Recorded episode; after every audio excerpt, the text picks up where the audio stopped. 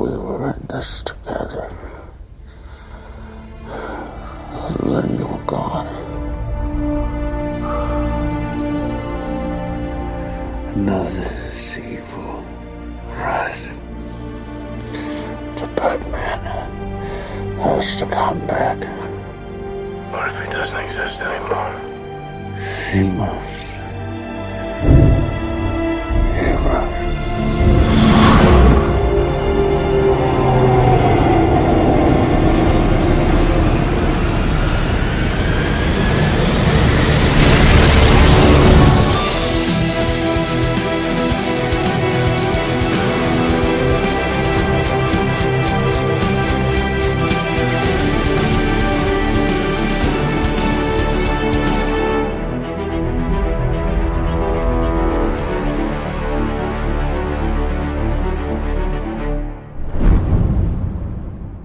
So, willkommen zur ersten Badcast-Ausgabe im Jahr 2020 und damit auch zum zweiten Teil unserer längst überfälligen Besprechung von The Dark Knight Rises. Wir haben uns in der letzten Ausgabe mit dem 8-Jahres-Gap beschäftigt und welche Schwierigkeiten dies für das Storytelling des Films mitbringt. Bruce Wayne hat sich zurückgezogen, der Dent Act hat Gotham vom Verbrechen befreit und gleichzeitig das Gewissen von Commissioner Gordon belastet. Wir haben eine Menge Charaktere kennengelernt, unter anderem Catwoman, die gerade erst Bruce Wayne beraubt hat, und zwar die Kette seiner Mutter, und Officer Blake, ein junger, aufstrebender Polizist, äh, wurde versucht, uns nahezubringen. Und ja, da steigen wir jetzt eigentlich auch ähm, ein, wir befinden uns nämlich bei den Abwasserkanälen von Gotham und äh, Officer Blake wurde dorthin gerufen, weil eine Leiche rangespült wurde, die anscheinend unterirdisch, also unter den Kanälen oder unterhalb von Gotham ähm, arbeitet und ihm kommt diese Figur bekannt vor, die da angespült wurde, weil die kennt er noch aus seinem, ähm, was ist es? Aus dem Waisenhaus, genau. Äh, da gibt er ja ein Basketballtraining, aber war selber auch bei diesem äh, Waisenhaus untergebracht als Kind. Das heißt, wir erfahren jetzt auch ähm, ein bisschen mehr über die unwichtige Figur Officer Blake. Sag mal. Ja, im, e- also zumindest will uns der Film ja das so weiß machen, weil ich meine, es ist ein Batman-Film. Und warum soll jetzt jetzt gerade ein Polizist so nahe gebracht werden? Ne? Das heißt, großer Auftritt für Blake und seine Origin Story beziehungsweise äh, seine Beweggründe. Er besucht das Waisenhaus und ähm, trifft hier eben auch sein, sein, ähm, seine Aufsichtsperson von damals, die ihm dann eben auch sagt, dass Bruce Wayne oder äh, die Wayne Foundation die nötigen Mittel eingestellt hat, um Jugendliche über 16 Jahre zu betreuen. Und deswegen verschwinden immer mehr Jugendliche und nehmen eben solche Arbeiten wie in der Kanalisation an. Übrigens, falls ihr euch wundert wegen meiner Stimme, dass sie so ein bisschen belegt klingt, ja, mich hat's ein bisschen erwischt. Und er trifft ähm, auf einen kleinen Jungen, der die ganze Zeit mit einer Kreide auf dem auf auf ähm, Der Bank. Danke. Ja. Rumzeichnet und das und das Batman-Logo zeichnet. Ähm, er interviewt halt das Kind und. Ähm, Er interviewt es nicht, er will ihm, das ist der Bruder von dem, der gestorben ist. Und er will ihm das quasi erklären halt, dass, also, er wollte es ihm ja selber sagen und nicht, dass dieser Pfarrer ihm stimmt. das sagt, oder? Blake macht jetzt hier eigentlich die Detective-Arbeit, die wir gern von Batman sehen würden. Genau. Und vor allen Dingen hier wird jetzt schon wieder dermaßen Plot konstruiert, damit wir später durchblicken, weil aus der unwichtigen Figur Blake wird jetzt jemand Wichtiges. Zweitens, wir lernen, dass offensichtlich Menschen in der Kanalisation von Gotham leben, was ja später dann auch wiederum wichtig ist. Und drittens, dass das schon seit mehreren Jahren so geht. Und als viertes auch noch die Info, okay, es gibt kein Geld mehr von Bruce Wayne. Und, das, und als sechstes, dass Leute über 16 nicht mehr ins Waisenhaus dürfen. Ja. Genau. Unter anderem auch, dass eben Batman verschwunden ist. Das wird hier ja auch noch mal ähm, eben anhand der Kritzeleien ja dann noch mal zum Thema, weil die, die Junge fragt ihn, meinen Sie, er kommt wieder zurück? Und auch das ist wieder so eine Szene, die ist so schnell in den Dialogen zusammengeschnitten, dass dieser Satz für sich nur schwer stehen kann. Also, dass man gar nicht weiß, okay, wo hört das Gespräch vorher auf und wo fängt jetzt gerade eben dieser Satz ähm, eben an. Also es fehlt weiterhin so das Gefühl für, für Pacing im, im Erzählen. Ja, weiterhin haben wir natürlich das, was Gerd gerade sagte, vielleicht noch als Ergänzung zu dem ein Stück weit ja auch das, das Setting, was jetzt hier gesetzt wird. Wir haben ja im ersten Teil schon darüber gesprochen, über die momentane Situation, in der sich Gotham ja anscheinend befindet. Jetzt kriegen wir hier eigentlich am Rande mit einem Satz so ein bisschen das Thema ähm, Jugendarbeitslosigkeit noch, ne? Also es gibt eigentlich keine Arbeit. So, sie Ja. gehen, sie müssen in die Kanalisation, um sich Jobs zu suchen, weil der Junge dann sagt, naja, was unten finden wir mehr Arbeit als hier oben. Das heißt, scheint ja momentan auch die Perspektiven für junge Leute äh, nicht allzu gut zu sein. Aber auch hier wieder, das geht irgendwie unter in einem Haufen Informationen. Und es ist wieder so, es ist in einem Satz, ich sehe es trotzdem nicht. Also ich, ich, ich fühle das nicht richtig. Ne? Ich krieg da kein Gespür für, sondern es wird mir halt jetzt einfach hier erzählt in einem Dialog ähm, inmitten von tausend anderen Informationen. Vor allem, weil halt, weil halt auch die Henchmen von Bane keine Kinder sind. Also, Ja. Genau, das halt- kommt später noch dazu. Ne? Es wird ja nicht Ja. nochmal aufgegriffen im weiteren Verlauf. Ja. genau. Wir kriegen zwar erklärt, da gibt es Arbeit, aber bitteschön, was für Arbeit soll das denn sein? Das können ja keine normalen Menschen sein, die da diese Arbeit an Kinder vergeben. Also das ist Also- ein ganz merkwürdiges Teil, Thema irgendwie. Das geht schon, das kann man schon machen. Ich meine, das hat man schon gesehen im ersten Turtles-Film damals. Ähm, Mhm. da wurden ja eben auch Jugendliche von der Straße geholt, die dann im Untergrund ähm, dann eben ausgebildet wurden und Mitglieder des Foot Clans wurden. Ja, die Ähm, vor allem Hehlerware dorthin gebracht haben, ne? Also Ja, ihr, ihr, Wa- genau. ihre geklauten Waren dorthin transportiert. Und hier geht es natürlich darum, dass wir am Ende natürlich hier auch so ein bisschen die Frage beantwortet wird, ähm, wer baut denn das da unten alles? Also das Ja. hinterher, was Bane da alles kreiert, das scheint ja hier jetzt die Arbeit zu sein, wofür er sich dann die, sag mal, Jugendlichen ohne Perspektive von Gothams Straßen quasi nach unten holt. Aber das wird ja im weiteren Verlauf trotzdem in keiner Weise nochmal aufgegriffen. Genau, Eben. das meinte ich. Also bei den Turtles Ja. hat man es ja auch gezeigt, wie das Ganze Genau. dann eben funktionieren soll. Hier wird's, aber das fällt mir jetzt gerade erst auf, wird das gar nicht mehr zum Thema. Ja. Ähm, aber gut, wir reden ja auch nicht wirklich von Kindern, wir reden ja von Jugendlichen. Jugendlichen, ja. Genau. also die über 16 sind.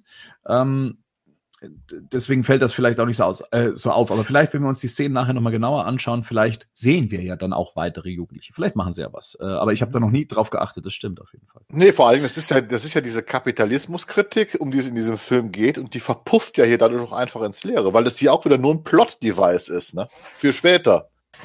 Na gut, aber die sammeln ja schon, äh, also um das Waisenhaus geht's immer mal wieder und es wird gesammelt quasi, wie geht denn die Gesellschaft hier mit, äh, mit ihren Schwächsten um quasi? Wer sind denn die Vergessenen? Ne? Also äh, wenn sich keiner mehr um die 16-Jährigen kümmert, dann heißt das eben auch, es kümmert sich keiner darum. Das heißt, es fällt nicht auf, wenn die weg sind.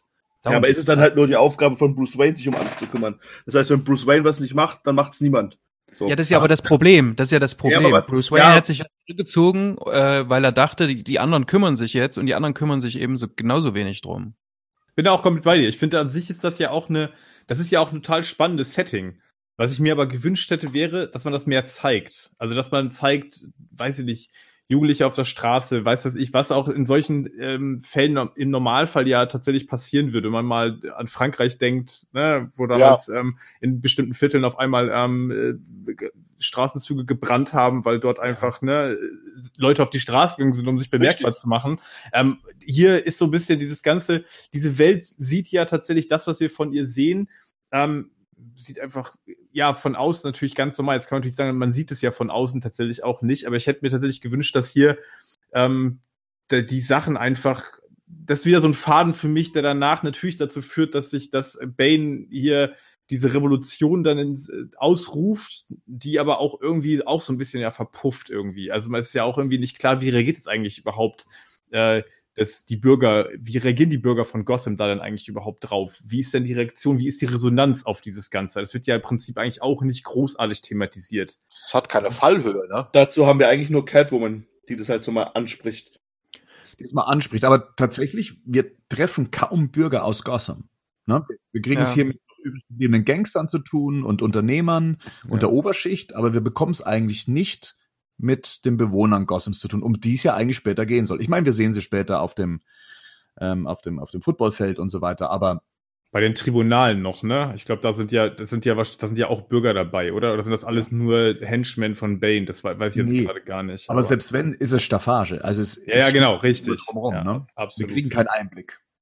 Aber da glaube ich tatsächlich, dass ähm, da gucken wir so mit unserer mit mit unserer Brille von Kapitalismuskritik irgendwie so drauf. Aber ich glaube, hier geht's weniger wirklich so um die Mitte. Die die vergisst Nolan eigentlich völlig in dem Film. Mhm. Äh, Deswegen kriegen wir die auch nicht zu sehen, sondern es geht tatsächlich um die ganz oben und um die ganz unten. Und äh, dann wird das quasi so aufgebaut, dass eben, dass, dass eben die, dass eben die, das Prekariat quasi gegen die Elite anfängt zu kämpfen und das werden wir dann noch sehen. Also ich glaube, darum geht's größtenteils. Und was so dazwischen passiert, kann überhaupt gar nicht gezeigt werden. Aber wo ist denn das Prekariat? Also wo ist es denn hier? Also ist es, wo ist das, ähm, wo sind diese Leute aus Gotham? Jetzt, wenn man natürlich gezeigt hätte, dass sich jetzt vielleicht auch genau Leute wie die Bane auch anschließen. Also letztens weißt du ja am Ende gar nicht, wo kommt diese riesige Entourage von Bane denn eigentlich überhaupt her? Wo, hat- wo hat er die ganzen Leute her? Wenn man jetzt natürlich irgendwie erklären würde oder sagen würde, das sind halt eben genau diese, ich sag mal, Leute, die er, die er von der Straße geholt hat, die er für seine Sache begeistert hätte, dann hätte das Ganze auch eine andere, wie, wie Gerd gerade schon sagte, das hätte dann eine andere Fallhöhe. Und ich glaube, das ist der Punkt, wo wir bei Dark Knight schon waren. Nolan teasert gerne politischen Subtext an. Er ist aber nicht konsequent darin, das Ding dann wirklich thematisch auch konkret zu behandeln, damit er hinterher sagen kann, naja, ich habe jetzt hier keinen politischen Film gemacht. Also wie er es mit Dark Knight ja auch gemacht hat, wo er mal gesagt hat, das hat mit Terrorismus nichts zu tun. Und ich glaube Ja. auch, ne, und das ist für mich so ein bisschen schwierig, weil die, es, die Fäden sind da und sie werden auch äh, angedeutet, aber es wird im Prinzip nicht wirklich auserzählt. Ich würde tatsächlich gern eins weitergehen, weil äh, wir jetzt gerade eben noch bei einer sehr kleinen Szene sind, aus der wir schon ganz viel ableiten, äh, wo wir aber dann später eigentlich, glaube ich, konkret drauf eingehen können. Ähm, und würde gerne in die Bar wechseln, mit euch in eine Bar gehen, in der eben Gerne. auch Selina Jo. Keil und der, und der äh, Kongressabgeordnete ähm, Thomas auf Wayne. Tour sind. scheinen eine längere Zeit miteinander verbracht zu haben, weil darüber hatten wir nicht gesprochen, dass ja Blake beim ersten Treffen mit Commissioner Gordon ja eben auch schon angesprochen hat, dass der Kongressabgeordnete verschwunden ist. Und er hat inzwischen Hawaii-Hemd, er ist durch, er hat wahrscheinlich eine, ein paar Nächte mit, mit Selina Kyle äh, durchgesoffen. Und ähm, eigentlich eine meiner Lieblingsszenen aus dem Film, also eben Absolut. auch was, was Selina Kyle angeht. Ich finde, die ist äh, sehr schön geschrieben, die ist ähm, für sich recht schlau, ähm, erinnert so ein bisschen auch an die Taktiken aus äh, Dark Knight, in der hier eben Selina Kyle die Fingerabdrücke, zu, äh, Fingerabdrücke von Bruce Wayne zum Tausch anbietet und ähm, ja, alles ganz schön trickreich gemacht und letztendlich dann eben auch ein SWAT-Team dann eben eintritt und äh, eintrifft und das Ganze auseinanderzunehmen. Ganz interessant noch, wir hatten ja letztes Mal gesprochen über Dickens. Striver ist auch eine 1 zu 1 äh, Hommage an den, ähm, an, den, an das Buch von Dickens. Eine Figur in dem Roman heißt nämlich auch so. Naja. Aber ist ja interessant, weil wusste ich jetzt zum Beispiel nicht, dass das also auch noch in dem Buch vorkommt, aber damit scheinen ja die Bezüge zu diesem Buch auf jeden Fall extrem sein. Ne? Also es ist wirklich also eine Interpretation dieses Werkes ist. So wie Marion sagte. Also generell finde ich die Szene auch echt cool. Auch so Selina Kai ist richtig tough, so wird tough dargestellt, auch im ganzen Film eigentlich. Ja. Ich, am meisten mag ich die Szene, wenn sie nachher so schreiend am Boden sitzt, Ja. wenn, Mhm. wenn das, wenn Mhm. das SWAT-Team kommt. ja. Wenn sie so umschaltet.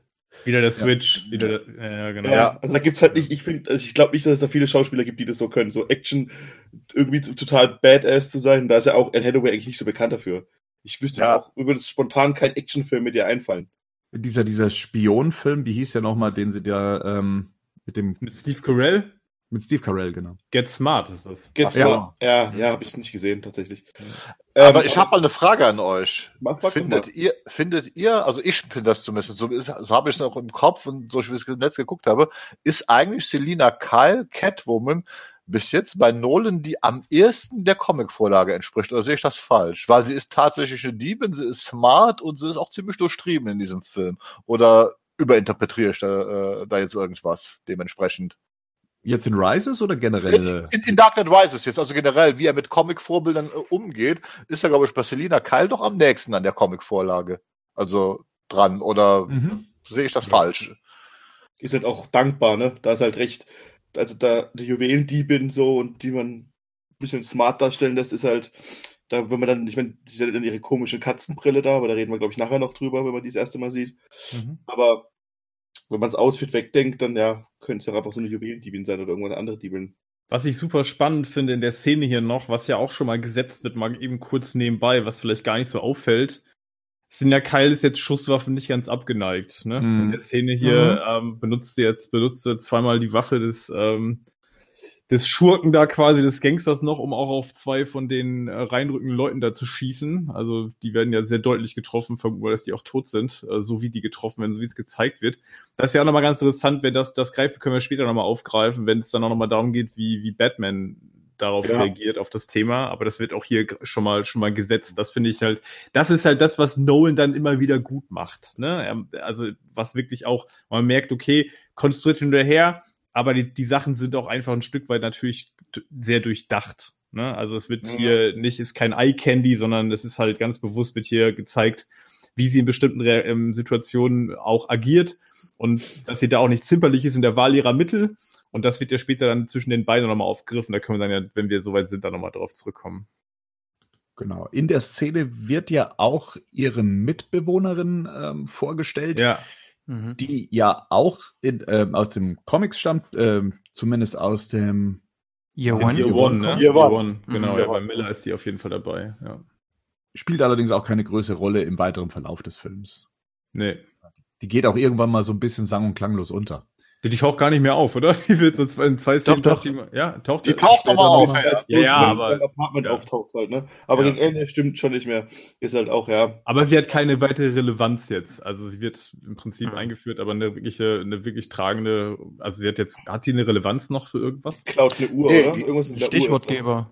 Ja. Stichwort geben, aber hier ist halt für die Szene wichtig, halt um dieses äh, Durchtriebene und dass halt Selina Kyle allen anderen ein Stückchen weiter voraus ist, ist halt wichtig. Ne? Also deswegen funktioniert sie ja auch hier. War es bei Miller nicht aber auch so, ich will jetzt, wollte jetzt, will jetzt keinen großen Exkurs starten, aber war es bei Miller nicht tatsächlich auch so, dass da auch thematisiert wird, dass sie eigentlich auch für die sorgt? Ist die da nicht auch ein Stück weit jünger? Habe ich da, Da ist die minderjährig, ja, da ist die Genau. minderjährig äh, und quasi äh, versucht sie sich von der Straße, also von der Prostitution Ja. fernzuhalten. Ja, ne? genau, ja.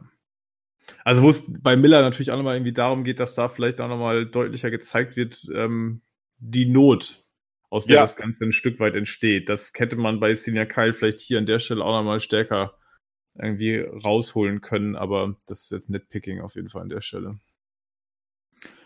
Selina Kyle entkommt auf jeden Genau. Fall dem gesamten Szenario, indem sie sich auch wieder umstellt ähm, und äh, sich auch mal äh, dem, dem SWAT-Team äh, kurz entgegenstellt, aber dann zusammenbricht und naja, sie entkommt auf jeden Fall dem gesamten Szenario und ein, eine Schießerei auf den Straßen Gothams beginnt. Und Blake ist auch mittendrin.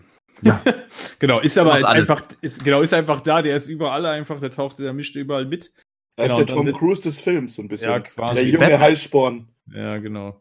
Und dann sehen wir eigentlich, der- der Rest ist, dann werden so zwei, drei Polizisten noch ausgeschaltet von einem Schützen, der, auf einem, der da auf der Feuerleiter sitzt.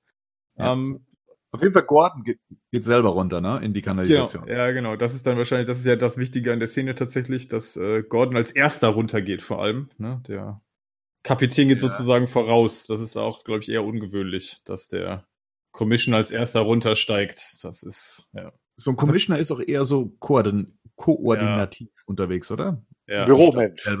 Büromensch. Ja, ich meine, da wird natürlich Gordons Charakter gezeigt, aber trotzdem ist es, eher, glaube ich, auch eher ungewöhnlich, dass wenn du dann ein SWAT-Team dabei hast, dass da irgendwie du als Commissioner sagst, ich kletter als das erster runter, obwohl ich gar nicht genau weiß, was da unten auf mich wartet. Und völlig ungeschützt. Ja, ja, Ja. genau, in seinem, in seinem äh, Trenchcoat oder in seinem Mantel da. Also der ist ja noch nicht mal irgendwie ausgerüstet. Er ist Ja, nicht der. Einzige, der drauf war, dass es wieder bergab geht in Gotham auf jeden Fall. Das ist nicht nur Batman, der Ja. wartet. Also in Jackett, in Jackett und Schlips, ich gehe da jetzt mal runter. So, das ist SWAT, Jungs, lass ich mal hier stehen und dann gehe ich da selbst mal runter. Aber Ja. letztendlich wird ja hier auch jetzt wieder durch diese Szene, diese Verbindung der Szene, Bar-Szene plus Schießerei plus er geht in den Untergrund, also wird ja letztendlich erstmal die Brücke geschlagen zu der Story vorher, dass die Kinder im Untergrund arbeiten. Also wir Ja. erleben wieder, dass da jemand, dass da im Untergrund irgendwas stattfindet. Und das zweite ist, dadurch, dass da jetzt diese Schießerei angezettelt wird und auch durch diese Bar-Szene, wird ja dem Zuschauer, und das finde ich eigentlich tatsächlich sogar recht gelungen, es wird dem Zuschauer jetzt endlich vermittelt, dass da was viel Größeres abgeht. Warum, aber warum gehen die da eigentlich runter in der Szene? Weil irgendwie Jim Gordon die Rede an Bane übergeben muss. Er hat sie immer noch in der Tasche, meinst du? Das, das Ding ist ja, ich Ja. finde ja das generell gar nicht so schlimm alles. Also ich finde, aber, aber es ist halt schon so ein bisschen so, ja, also da hätte man ihn auch foltern können oder so, um an die Antworten zu kommen oder keine Ahnung was. Also das hat der Joker auch ganz gut zum Beispiel in Dark Knight gemacht, dass er halt die Leute gefilmt und gefoltert hat. Sowas. Der Ja, aber, das, aber aber man hätte ihn ja, ich meine, hier geht es doch eigentlich nur darum, dass man irgendwie dafür sorgen will, dass äh, Gordon in die Hände von Bane gelangt. Ich meine, der hätte ihn irgendwie sowieso kriegen müssen. Ich meine, da haben sie sich jetzt ja, das ist ja hier wenigstens dann noch einigermaßen sinnvoll. Es Ich ist charakterlich passt es. Es ist charakterlich passend. Wie gesagt, natürlich Ja. ist das Plot-driven. Das ist äh, ohne Frage. Das ist aber bei Ja. jedem Blockbuster. Ja. Aber hier ist der Plot aus dem Charakter entwickelt. Sprich, ein Jim Gordon würde das so machen und deswegen kann man das jetzt tatsächlich akzeptieren, dass er da runtergeht. Ja, absolut. Was viel konstruierter ist, ist, dass Blake jetzt plötzlich wieder der einzige Polizist ist, der die Eier hat, äh, jetzt dort dahinter herzugehen, als es explodiert. Ey, er, aber er weiß ja, wo es, wo es landet halt, ne? Das ist ja er, das, das ist ja die Stelle, wo sie vorhin die andere Leiche treffen. ah, und er folgert ja dann, er folgert ja darauf hin, dass er da rauskommen muss. Nee, dass er da, dass er da hinterhergeht, finde ich gar nicht so schlimm, aber ich, äh, er ist der einzige Polizist, der hinterhergeht.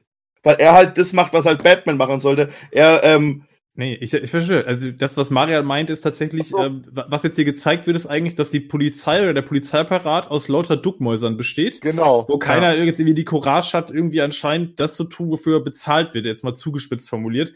Ich finde aber auch, das ist ja wieder eine Form von Kritik, die so ein bisschen in dieses Setting ja anscheinend auch also passt. So nach dem Motto, ey, das mache ich nicht, ne? So, ich, dafür werde ich hier nicht gut genug bezahlt. Äh, ich gehe jetzt bestimmt da nicht runter in die Kanalisation und hinter dem, hinter dem Commissioner her. Ähm, und ich finde, es passt jetzt ein bisschen auch zu der Szene, wo wir später nochmal zukommen, wenn dann ähm, Gordon sagt, naja, wir können so ein bisschen, so ein paar Heißblüter können wir auch gebrauchen.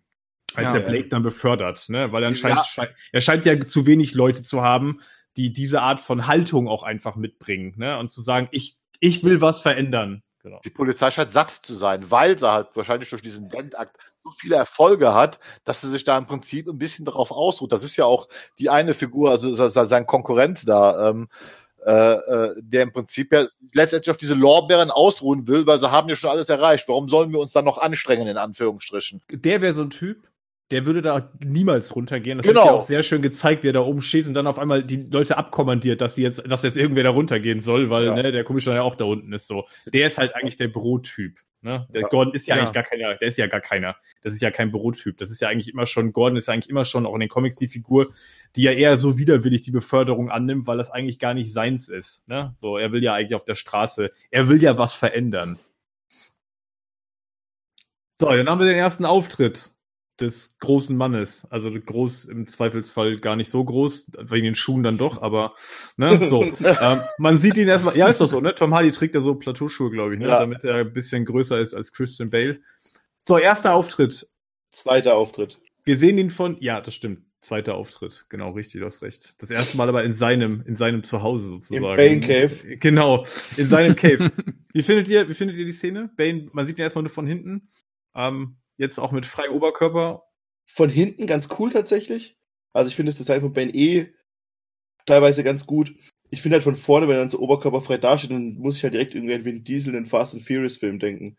Auch immer oberkörperfrei rumläuft und seine, seine Bodybuilder-Wampe zeigt. So, ich finde, ja, keine Ahnung, ich finde. Also er hätte auch einen Tanktop tragen können, dann wäre es auch gut gekommen. Da ich, da, ich glaube, das war einfach, dass man die Narben hinten sieht, glaube ich, so ein bisschen. Ja. Ja. Wie, se- wie seht ihr das, wenn da einer oberkörperfrei mit seinen ganzen Jungs im, in einem dunklen Keller rumhängt? Ich meine, das mache ich hauptberuflich. Deswegen. Ja, na eben. Deswegen ist es sympathisch. Ja. Rico hat auch so eine Maske. nee, ich hab, ja, aber Der ich trage woanders. Ja.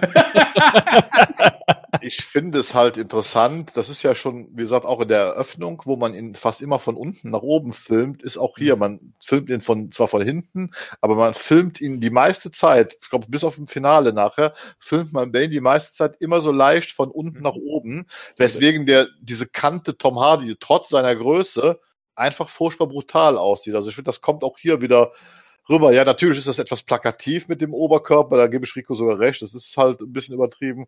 Mir gefällt einfach dieser brutale Look, den er hat. Ja. Wir haben vorher Ja. noch die Szene, Gordon wird ja, wird ja dahin geschleift, dann, da sehen wir dann auch so ein paar von den Jugendlichen, von denen wir gerade eben gesprochen haben, die werden dann hier auch nochmal kurz gezeigt. Ähm, es scheinen auch noch Arbeiten zu laufen, ne? das sieht ja alles, alles aus wie eine Großbaustelle, wo wir jetzt noch nicht genau, zu dem Zeitpunkt ja noch nicht genau wissen, was das eigentlich da sein soll, auch wenn das ja später nochmal eine tragende Rolle haben wird. So seine körperliche Erscheinung und sowas, das ist mir gar nicht mal s- so das Imposante. Ich fand in der Szene eigentlich viel stärker, als er so seine erste Frage stellt, so, warum bist du hier? Ja, und dann der andere sagt, komm, antworte ihm, und er ihn aber gar nicht gemeint hat, sondern ich, äh, dich habe ich nicht gemeint. Ähm, Und, und das finde ich, ähm, so diese, diese, diese Intelligenz, die bei Bane mitschwingt, ähm, also dieses Überlegene und dass er auch keine Rücksicht nimmt äh, auf seine eigenen Leute und Mhm. dass er äh, die auch einfach ohne, sagen wir mal, äh, zweite Chance einfach umbringt oder sie auch Ja. benutzt, um, um eben seinen Plan weiter zu verfolgen, indem er den einen einfach einen Sender anbringt und ihn ähm, hinterher schubst, ähm, als, als Gordon es dann nämlich schafft, sich auch loszulösen und dann einfach, ja, es einfach probiert und ins Wasser springt. Ähm, das sind so die, die Sachen, die mich da mehr beeindrucken als, als die physische Präsenz, wobei die auch sehr wichtig ist. Ich meine, wir haben vorher keinen physischen Gegner für Batman gehabt. Wir hatten Scarecrow, wir hatten Ra's al Ghul, der zwar kämpferisch was drauf hatte, aber jetzt körperlich nicht so die große Bedrohung war. Ja. Und wir hatten einen Joker, der eher durch ähm, seine anarchischen, durch sein anarchisches Chaos Batman eher herausgefordert hat. Und hier haben wir es mit einer ersten körperlichen Bedrohung für Batman zu tun, plus Prane. Und ähm, das finde ich das Spannende am Bane und auch an seiner Darstellung hier. Ich habe das so, wo du es gerade sagst, mich erinnert das so ein bisschen entfernt so an den allerersten Auftritt von Darth Vader. So, das ist so ein bisschen, ne, als erstes wird mal der, der, der eigene Mann gekillt, weil er einfach, ne, da unüberlegten Fehler gemacht hat. So, dieses, ne, was du gerade sagtest mit diesem, das ist halt der eigene Mann, aber das interessiert es erstmal hier nicht. Da wird erstmal ein Zeichen gesetzt, ne, Ja. weil man was gemacht hat, was man auf gar keinen Fall hätte tun sollen. Und dann auch das schwere Atmen, ne? Ja. Die Analogien häufen sich, ja. So. Aber auf der anderen Seite wird auch gezeigt, dass er halt kein tumber Muskelprotz ist. Genau. Ja. Das ist eigentlich das, das Wichtigste für mich dabei hier. Das ist trotz Ja. dieser körperlichen Präsenz wird hier definitiv äh, endlich nochmal gezeigt, also was heißt endlich, es wird auf jeden Fall nochmal klar gemacht, das ist kein tumber Muskelprotz, der da agiert.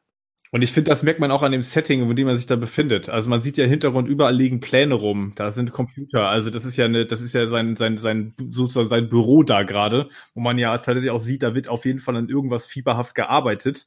Ähm, und er ist jetzt nicht der, der die körperliche Arbeit macht, sondern er ist da das, ne, er ist das Mastermind. Der Ja, ist der Stratege, genau. der da am Planen ist. Es wäre cool, wenn er noch so ein ähm, Bleistift in seine Maske oben reinklemmt oder so ein Kugelschreiber. Oder er hinterm schon- Ohr, hinterm er Ohr, so schon- ein Bleistift. ja, da geht's ja, das Ohr ist doch verdeckt, oder nicht? Ohr- ja.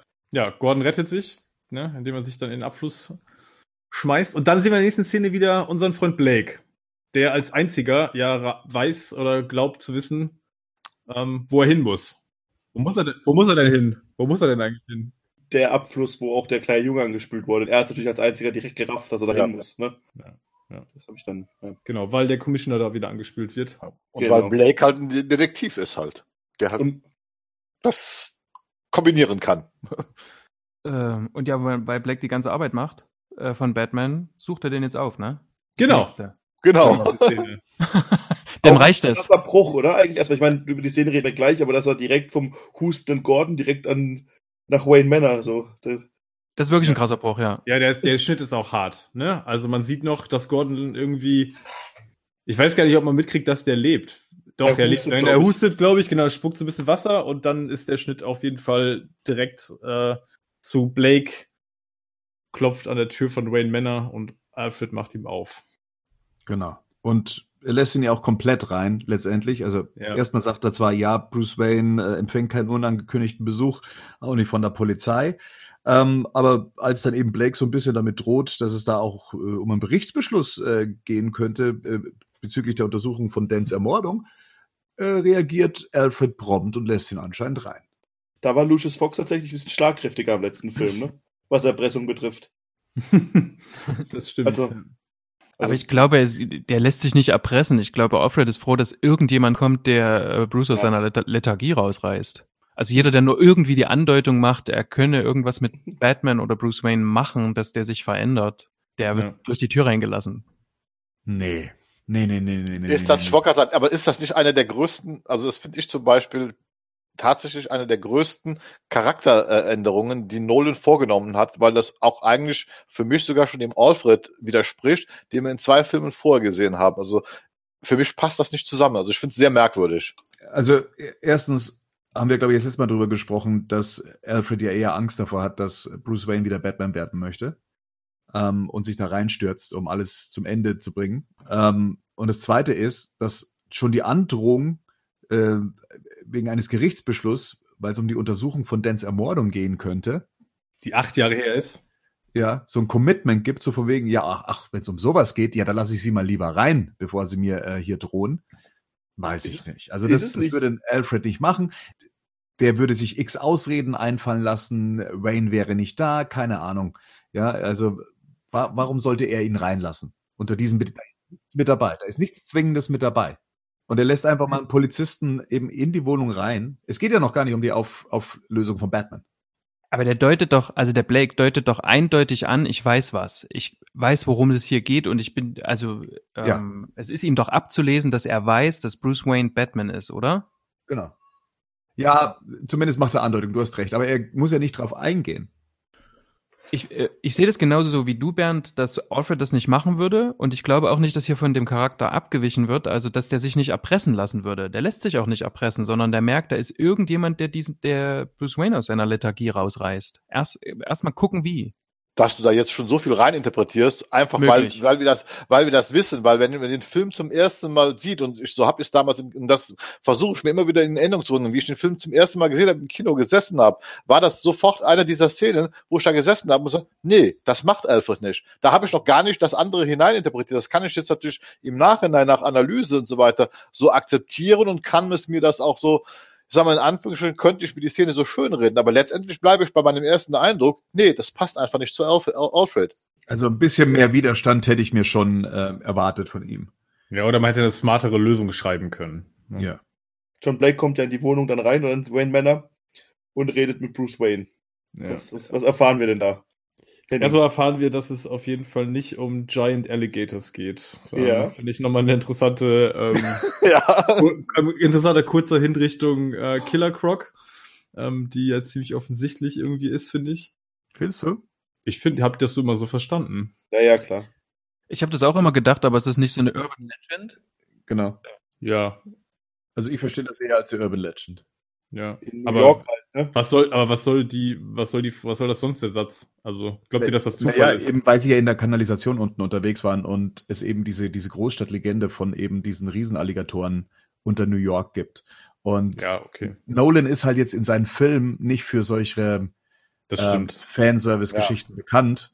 Und ich weiß, dass da viele Leute immer in allem irgendwie was sehen wollen, weil sie sich das erwarten, dass das passiert. Aber das, das macht halt, das liefert halt Nolan nicht. Es gibt einen 80er-Jahre-Film, der Horror-Alligator, mit Robert Forster in der Hauptrolle, der in New York spielt. Und ich glaube, es gibt da tatsächlich sogar einen ähnlichen Dialog, äh, wo Robert Forster äh, als Polizist in der Polizeiwache sitzt äh, und mehr oder weniger äh, versucht zu verklickern, äh, weil das keiner glauben will, dass dieser Riesenalligator da unten in der, in der Kanalisation ist. Und genauso einen ähnlichen Spruch dann auch bringt. Also ich glaube, das könnte fast sogar eine filmische Reminenz daraufhin sein.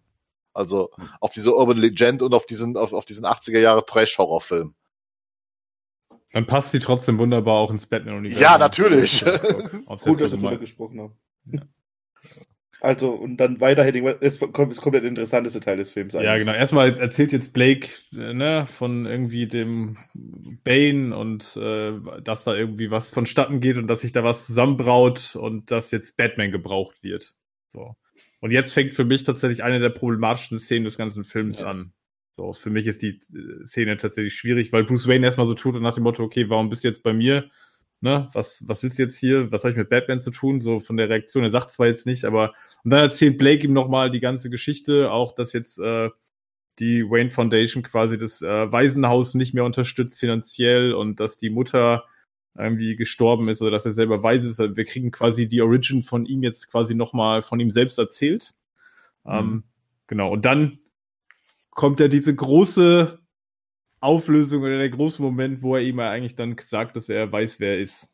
Und da habe ich damals im Kino schon gedacht, ach herrje. Also, rei- reimen wir uns das nochmal zusammen. Also, Blake ist als kleiner Junge, wir wissen das Alter nicht, aber er spricht von sich als kleinen Jungen in diesem Waisenheim. Mhm. Und Bruce Wayne kommt vorbei. Das heißt, das war nach der Zeit, als Bruce Wayne äh, zurückkam aus seiner äh, Liga-Zeit und besucht das Waisenhaus und ähm, er ist der große Held für all diese Kinder und sie sie erfinden sich Geschichten über dieses für dieses reiche ehemalige nee, für das reiche Waisenkind, der ist immer noch ein Waisenkind und und was das doch für sie also er ist praktisch der Vertreter ihrer Zunft, wenn man so möchte und die Heldenfigur und Blake kommt dann irgendwie so auf die Idee, das könnte ja auch Batman sein, weil er erkennt an seinen Augen diese Maske, die er aufsetzt. Aber hat halt, aber hat nie jemand Batman eigentlich gesehen vorher. So, ne? Also das, das ganze Ding muss jetzt ja im Prinzip, das ist ja auch sowas, da wird es dann wieder schwierig, weil das bei Nolan manchmal so zeitlich schwierig zusammenpasst. Ne? Genau, wir wissen jetzt nicht, ähm, wie alt Blake da gewesen sein soll. Ähm, das kann ja aber maximal zehn Jahre sein. Also das kann Ja. nur zehn Jahre früher passiert sein, allerfrühestens, weil wir haben ja schon mal gesagt, Batman war ja bei Nolan ähm, maximal irgendwie anderthalb Jahre unterwegs. Selbst wenn das das halbe Jahr davor gewesen sein soll, ähm, wobei wir bei Batman Begins ja gezeigt bekommen, dass äh, Bruce Wayne quasi zurückkommt und dann fängt ja eigentlich fast schon unmittelbar danach die ganze Batman-Geschichte an. Also ein Stück weit ist davor noch die Zeit, bevor er seinen finalen Suit und so hat. Das heißt also, wie alt soll Blake jetzt hier sein? Lass den 24 aller, also viel jünger kann der nicht sein. Ja, Der, er muss ja eine Polizeiausbildung gemacht haben, unter anderem. Also Ja. wie gesagt, selbst die wird ja in Amerika, glaube ich, ein paar Monate dauern und der muss ja schon einige Jahre. Nein, weißt du, was ich am schlimmsten finde? Das ist dieser unend, also ich finde den Dialog so unendlich schwülstig und grottig geschrieben. Da könnte ich jedes Mal schreien, wenn ich den höre. Das ist so der Versuch, ich versuche jetzt in einem Superheldenfilm Shakespeare-Drama reinzubringen und komme dann mit so einer in Anführungsstrichen dämlichen Rede und dann mit diesen Augen, wo ich bis heute, was Bernd auch schon sagt, wo ich die ganze Zeit rette, wann, wie soll das passiert sein? Und vor allen Dingen, wie kann er erkennen an den traurigen Augen des Milliardärs Bruce Wayne, dass das jetzt Batman ist? Wie geht das? Gehen wir mal davon aus, was, was wir jetzt haben. Und, und da kannst du einen Polizisten da sitzen haben, der dir seine Kindheitsstory erzählt und sagt, ich glaube, dass du Batman bist. Dann ist nicht meine erste Reaktion dann da darauf, so zu wie, ah ja, okay. Ach ja, okay. vielleicht- Und beide gehen einfach. Ja, okay, stimmt. Okay, stimmt, ich bin Batman. Jetzt, wo du das erwähnst, hast recht. Also das Bruce Wayne probiert's gar nicht erst wirklich. Ich meine, er geht nicht wirklich drauf ein, ja, aber er später und so weiter lässt das einfach zu. Er fühlt sich ertappt. Okay, meine Tarnung ist aufgefallen durch jemanden, der mich als kleines Kind irgendwie fantasiemäßig durchschaut hat. Und das ist meine Schwierigkeit eigentlich. Er über unternimmt gar nichts, um seine, seine Geheimidentität überhaupt zu schützen. Obwohl er später erzählt, ne? Er erzählt es später wieder äh, äh, in Blake im Auto ja dann, wo er die dann verklickert, äh, die Maske ist dafür, um seine Liebsten zu schützen. Aber Ja. ihm ist jetzt alles egal. Das ist, ja, es, es, es passt wieder nicht zu den Figuren. Wie gesagt, man fragt sich, warum es passiert, Ja. ne? Doch, das passt. Ja, das, ich passt. Weiß nicht, ob es zu den Figuren nicht passt. Ja, zum Comic Batman passt es nicht. Genau. Zu dem Bruce Wayne, zu dem Bruce Wayne, den wir hier haben, passt es Okay. eigentlich. Der hat, Okay. glaube ich, Ja. gar nicht mehr, der hat die Kraft nicht mehr. Der hat auch, Ja. ne, ich glaube, der ist fast froh, dass da jemand kommt äh, und im Prinzip ihm klar macht, so, ich fühle, was du fühlst. So, ne, und ich, eigentlich sind wir ja sozusagen gleich. Wir sind nur auf unterschiedlichen Enden des Spektrums, weil du hattest, ne, du hast ja den gleichen Schmerz gehabt wie ich, aber du hast wenigstens überhaupt noch irgendwas gehabt. Ähm, ich bin im Waisenhaus aufgewachsen und das ist, glaube ich, so der Punkt, dass ein Stück weit so dieses, ich kann das hier nicht aufrechterhalten, will ich vielleicht an der Stelle auch gar nicht. Und vielleicht ein Stück weit ja auch nochmal den Lebensgeist wieder geweckt. Ne, von, von Bruce Wayne. Aber ich finde die Szene, ich finde die Erklärung halt total schwierig. Ich glaube, da bin ich bei Gerd mit dem Dialog und dieses, ja, ich habe es an deinen Augen gesehen, irgendwie als 14-Jähriger, also wo du dann denkst, ja, boah, ey, das finde ich halt schon, ja, das ist Ich finde das ein einfach bisschen over, über, over top, over the ja, top. es ist, ist, ist es überkonstruiert, finde ich, an der Ja. Stelle. So. Ja, aber Marian, du wolltest gerade noch was sagen. Sorry, ich wollte dich nicht unterbrechen. Nee, ich wollte das gleiche sagen wie du. Also die Szene an sich ist äh, ganz furchtbar, aber ähm, erklären kann man sich das schon anhand der Figurenzeichnung. Das hatten wir doch jetzt schon letztens, als, äh, als sie in der Höhle waren. Hast du vollkommen recht. Wenn man den, diesen Bruce Wayne aus diesen Nolan-Filmen nimmt, Ja. dann passt es wieder. Klar. Ist halt das, was, wollte ich das sehen? Ja oder nein? Das ist die andere, ja, das ist eine andere das, Frage. Das ist, das ist wahrscheinlich mein Problem mit dem Film, ne? ob ich das so sehen wollte. Ne?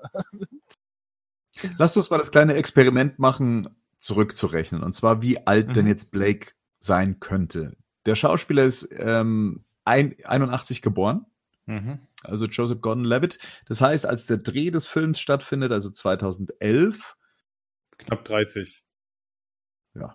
so. Ja. Batman ist seit acht Jahren nicht mehr gesehen worden und war davor anderthalb Jahre mh, aktiv in etwa. Ja. Also haben wir es hier so mit, mit geht, geht sich das, geht sich das Er überhaupt? kann irgendwie? maximal. Nein, Nein, das kann, deswegen sei ja gerade, er kann, also die Figur ist, wir können sicherlich nicht davon ausgehen, dass das Alter des Schauspielers das Alter der Figur sein soll. Das würde auch nicht hinhauen. Er kann, aber- maxim, er kann maximal 26 sein. genau. Ja, aber gut. Weil Kinder nur bis 16 im Heim hä- hätten sein können, außer er war zu Besuch. Und ähm, ja, sagen wir mal 10 Jahre plus. Ne? Mehr geht nicht. Ja, aber als 16-Jähriger spinne ich mir doch nicht nochmal so eine Geschichte zusammen, Ach oder? nein. Da, nein. da geht es doch hier um die Kraft der kindlichen Fantasie. Man muss ja auch mal dann vielleicht dann auch sagen, ob Bruce Wayne auch unbedingt mit einer schönen Frau ins Waisenhaus gegangen ist. Dann, also das ist ja alles generell so ein bisschen, die ganze Geschichte schon schwierig und dann, ja. Hm.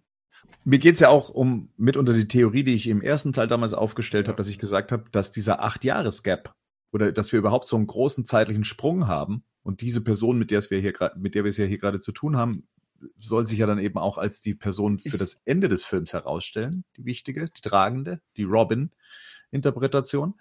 Und ähm, das ja auch in etwa dem geschuldet sein könnte, dass man eben versucht, diese Geschichte so zu erzählen, dass man eine Zeit dazwischen haben muss, um einem Kind die Chance zu geben, Batman zu erkennen. Ich glaube aber, dass das tatsächlich hier so ein Punkt ist, wo wir sagen müssen, das musst du halt einfach kaufen. Ne? Auch Ja, wenn eben, das, wenn man eben. das streng durchdenkt, denkt, einfach hier und da nicht passen kann, beziehungsweise dann die Blake-Geschichte halt, da muss man halt sagen, vielleicht war er doch 16 oder 14 und dann, äh, vielleicht hat er sich doch die Theorie zusammengesponnen, was auch immer. Ja. Und im Grunde kann man jetzt auch sagen, also die ähm, Blake ist ja irgendwie eine Robin-Figur, ne? Und als Fan Ja. gehst du da ja schon irgendwie auch mit diesem, ja, mit dieser Ahnung rein, ne? Also es hat sich so als in Trailern schon irgendwie ergeben. Ähm? Nightwing war, also ich weiß nicht mehr, ob noch zu der Zeit oder vorher war Dick Grayson Polizist. Ja. Ähm, scho- oder schon zum, zum ersten Mal. Und Tim Drake, also der dritte Robin quasi, dem ist ja, der, der hat es ja auch rausgefunden. Ja, genau. Ich meine nicht durch so einen so einen dämlichen Dialog und ich habe mir zweimal die Augen angeguckt und wusste, der ist Batman. Ähm, aber im Grunde ist das ja auch so eine Art, also für, ich, ich so als Fan äh, interpretiere da jetzt einfach so meine Comic-Reminiszenz äh, Reminiszenz rein. Ja, klar, Drake war halt der Punkt, der hat das halt durch seine detektivische Arbeit und durch Kombinatorik rausbekommen. Ne? Hier Genau. ist so ein bisschen, was hier so ein bisschen ähm, eigentlich ja auch gezeigt wird, ist so, eigentlich sind es so ein bisschen so Seelenverwandte, oder? Also das ist ja, so Ja. ein bisschen dieses, ich verstehe dich, ich fühle dich, weil mir geht's genauso. Ne? Ich, ich glaube einfach noch an dich. Ne? Ich glaube nach wie vor an Batman. Das ist ja auch nochmal so ein Punkt hier. Dieses, die Stadt braucht dich eigentlich wieder. Ne? Genau, dass er wieder notwendig ist. Genau, du bist wieder notwendig. Und ich dieses, ich verstehe zwar nicht, warum du das mit Dent auf dich genommen hast, ähm, aber ich glaube nach wie vor an Batman. Und ich glaube, das ist ja auch nochmal ganz wichtig. Und dann sagt er ihm ja so, selbst wenn du es nicht bist. Das sagt er ihm am Ende ja sogar noch, ne? Ich glaube, bevor Blake sich umdreht und geht, sagt er, glaube ich, äh, selbst wenn du es nicht bist. Oder selbst wenn du daran nicht glaubst. Also egal, so rum geht's, ne? Also weil er sagt, I'm still believing the Batman, even you're not. Also dieses, selbst Ja. wenn du daran nicht mehr glaubst. Es gibt immer noch Leute, die glauben an Batman. Die haben das nicht aufgegeben. Und damit findet ja auch wieder so eine Trennung statt von Bruce Wayne, also den er jetzt menschlich vor sich hat, und so von Batman. Ne? Also äh, das kann auch dann jemand anders sein, so als so, Ja. Was, was ja dann in dem Film vorkommt. Ja, Tim, stimmt, du hast recht, das ist auch spannend. Er sagt eigentlich nicht, ich glaube an dich, ne, sondern ich Mhm. glaube in, ich glaube an, an, an Batman. So dieses, An- da kommt an das Symbol. Batman, an das Symbol. Ja, ja, genau, genau, genau. Das war auch gerade meine erste. Ja.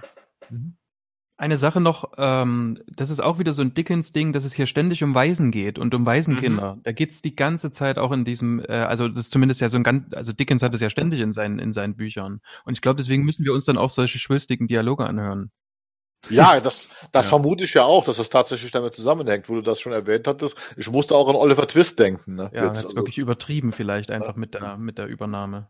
Was ich aber noch ganz geil finde, ist der, der, der Schluss, der Schluss von der Szene, den finde ich dann schon wieder ganz gelungen, ähm, wo Bruce ihn dann fragt, warum Blake denn eigentlich gesagt hätte, dass äh, die Wayne Foundation die Zahlung eingestellt hat.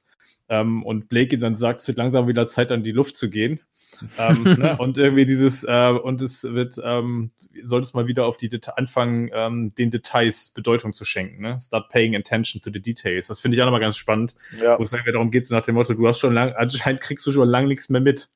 Ne, wo mir auch nochmal klar gemacht wird, dass er eigentlich ja die Kontrolle über alles Mögliche eigentlich verloren hat. Ne? Der weiß nicht mal mehr genau, was seine Geschäfte und jetzt eigentlich und seine Stiftung eigentlich tun. Und deswegen, aber äh, ähm, in, de, in der darauffolgenden Szene spricht er dann mit Alfred, ne? Ja. Und der hat sich schon zu Bane informiert in der, in der letzten, in den letzten Ja. fünf Minuten. Ja. Aber warum? ich frage mich gerade, warum? Wo, wann ist Genau. denn der Name Bane jetzt gefallen? Alfred hat die ganze Zeit zugehört. Ja, der hat den Saal abgehört. Der, der, hat der, hat den, der hat gelauscht und dann, als er gesagt hat, dass so ein Typ, der heißt Bane, dann ist Alfred sofort an den Computer gegangen, hat gegoogelt. Wer ist Das, Bane? ja, genau. Wird der Name Bane überhaupt erwähnt? ja, Wollte ich gerade sagen. ja, ja, Blake sagt das. Echt? Sagt Blake ja, ja, das? Okay. Blake sagt direkt am Anfang sagt er, dass da jetzt ein ähm, Typ aufgetaucht ist, der ist Bane. Aber ich mochte die Szene, wie, um mal wieder was Positives zu sagen, ich mag das immer, wenn Bruce Wayne im Lamborghini irgendwo hinfährt. Weil du Lamborghini mal magst, oder wie? Och, das finde ich schon schick. okay. Haben wir eigentlich noch ein Auto hier stehen? Finde ich auch sehr lustig. Ja. ja, so ein oder zwei. alles klar. Ich, ja. Das erinnert ein bisschen an den Burton äh, äh, Bruce Wayne. Ne? Der weiß ja auch nicht, was er hat und, und wo er wohnt. Ne? Und der Bruce Wayne weiß auch nicht, wie viele Autos er in der Garage stehen hat. Hier nimmt jetzt der Film ähm, so eine kleine Abzweigung zum Drehbuch. Im Drehbuch würde er jetzt tatsächlich erstmal zu Lucius Fox fahren und fragen, äh, wie sieht's denn hier aus? Warum ähm, wird dieses Waisenhaus nicht mehr unterstützt? Warum ähm, hapert's mit den Einnahmen von Wayne Enterprises? Ähm, aber nö, hier im Film äh, geht er erstmal zum Onkel Doktor, lässt sich dann erstmal so seine Innereien angucken und begutachten. Natürlich eigentlich auch nur für den Deckmantel, ähm, um Jim Gordon, der im gleichen Krankenhaus liegt, äh, einen Besuch abzustatten. Das ist ein Easter Egg, der Doktor, oder? Der ist, der, der ist doch auch, äh, spielt auch ein Doktor in Memento. Ah ja, gut. Kann ja sein. Ja, gut. Thomas Lennon spielt in beiden Filmen eine Rolle namens der Doktor. Okay. Ah, cool. Gut. Ein Easter Egg. Ja, oder? Geil. Ja. Gehen wir mal die Diagnose durch nach, ähm, nach acht Jahren Abwesenheit. Also, ähm, Und zwei Jahren Batman. das waren jetzt ähm, fehlende Knorpel im Knie. Ja. Im Ellbogen, in beiden Ellbogen und in den Schultern. Genau. Genau, ist kaum noch was vorhanden. Kennt sich da jemand aus? Warum? Abnutzung. Aber so schnell? Also, ja, genau, das ist genau der Punkt. Deswegen sagte ich ja gerade, in zwei Jahren Batman. Das ergibt wenig Sinn, aber das ist der Mhm. Aber Punkt, er auf den sie hinaus wollen. Naja, er war nicht mehr zwei Jahre Batman. Er ist ja auch davor sieben Jahre lang durch die Welt, also, Ja. ne? Und hat Ja, sich und verprügeln er hat als lassen aus Ninja Spaß. trainiert und hat es als Ninja trainiert und hat sich verprügeln lassen.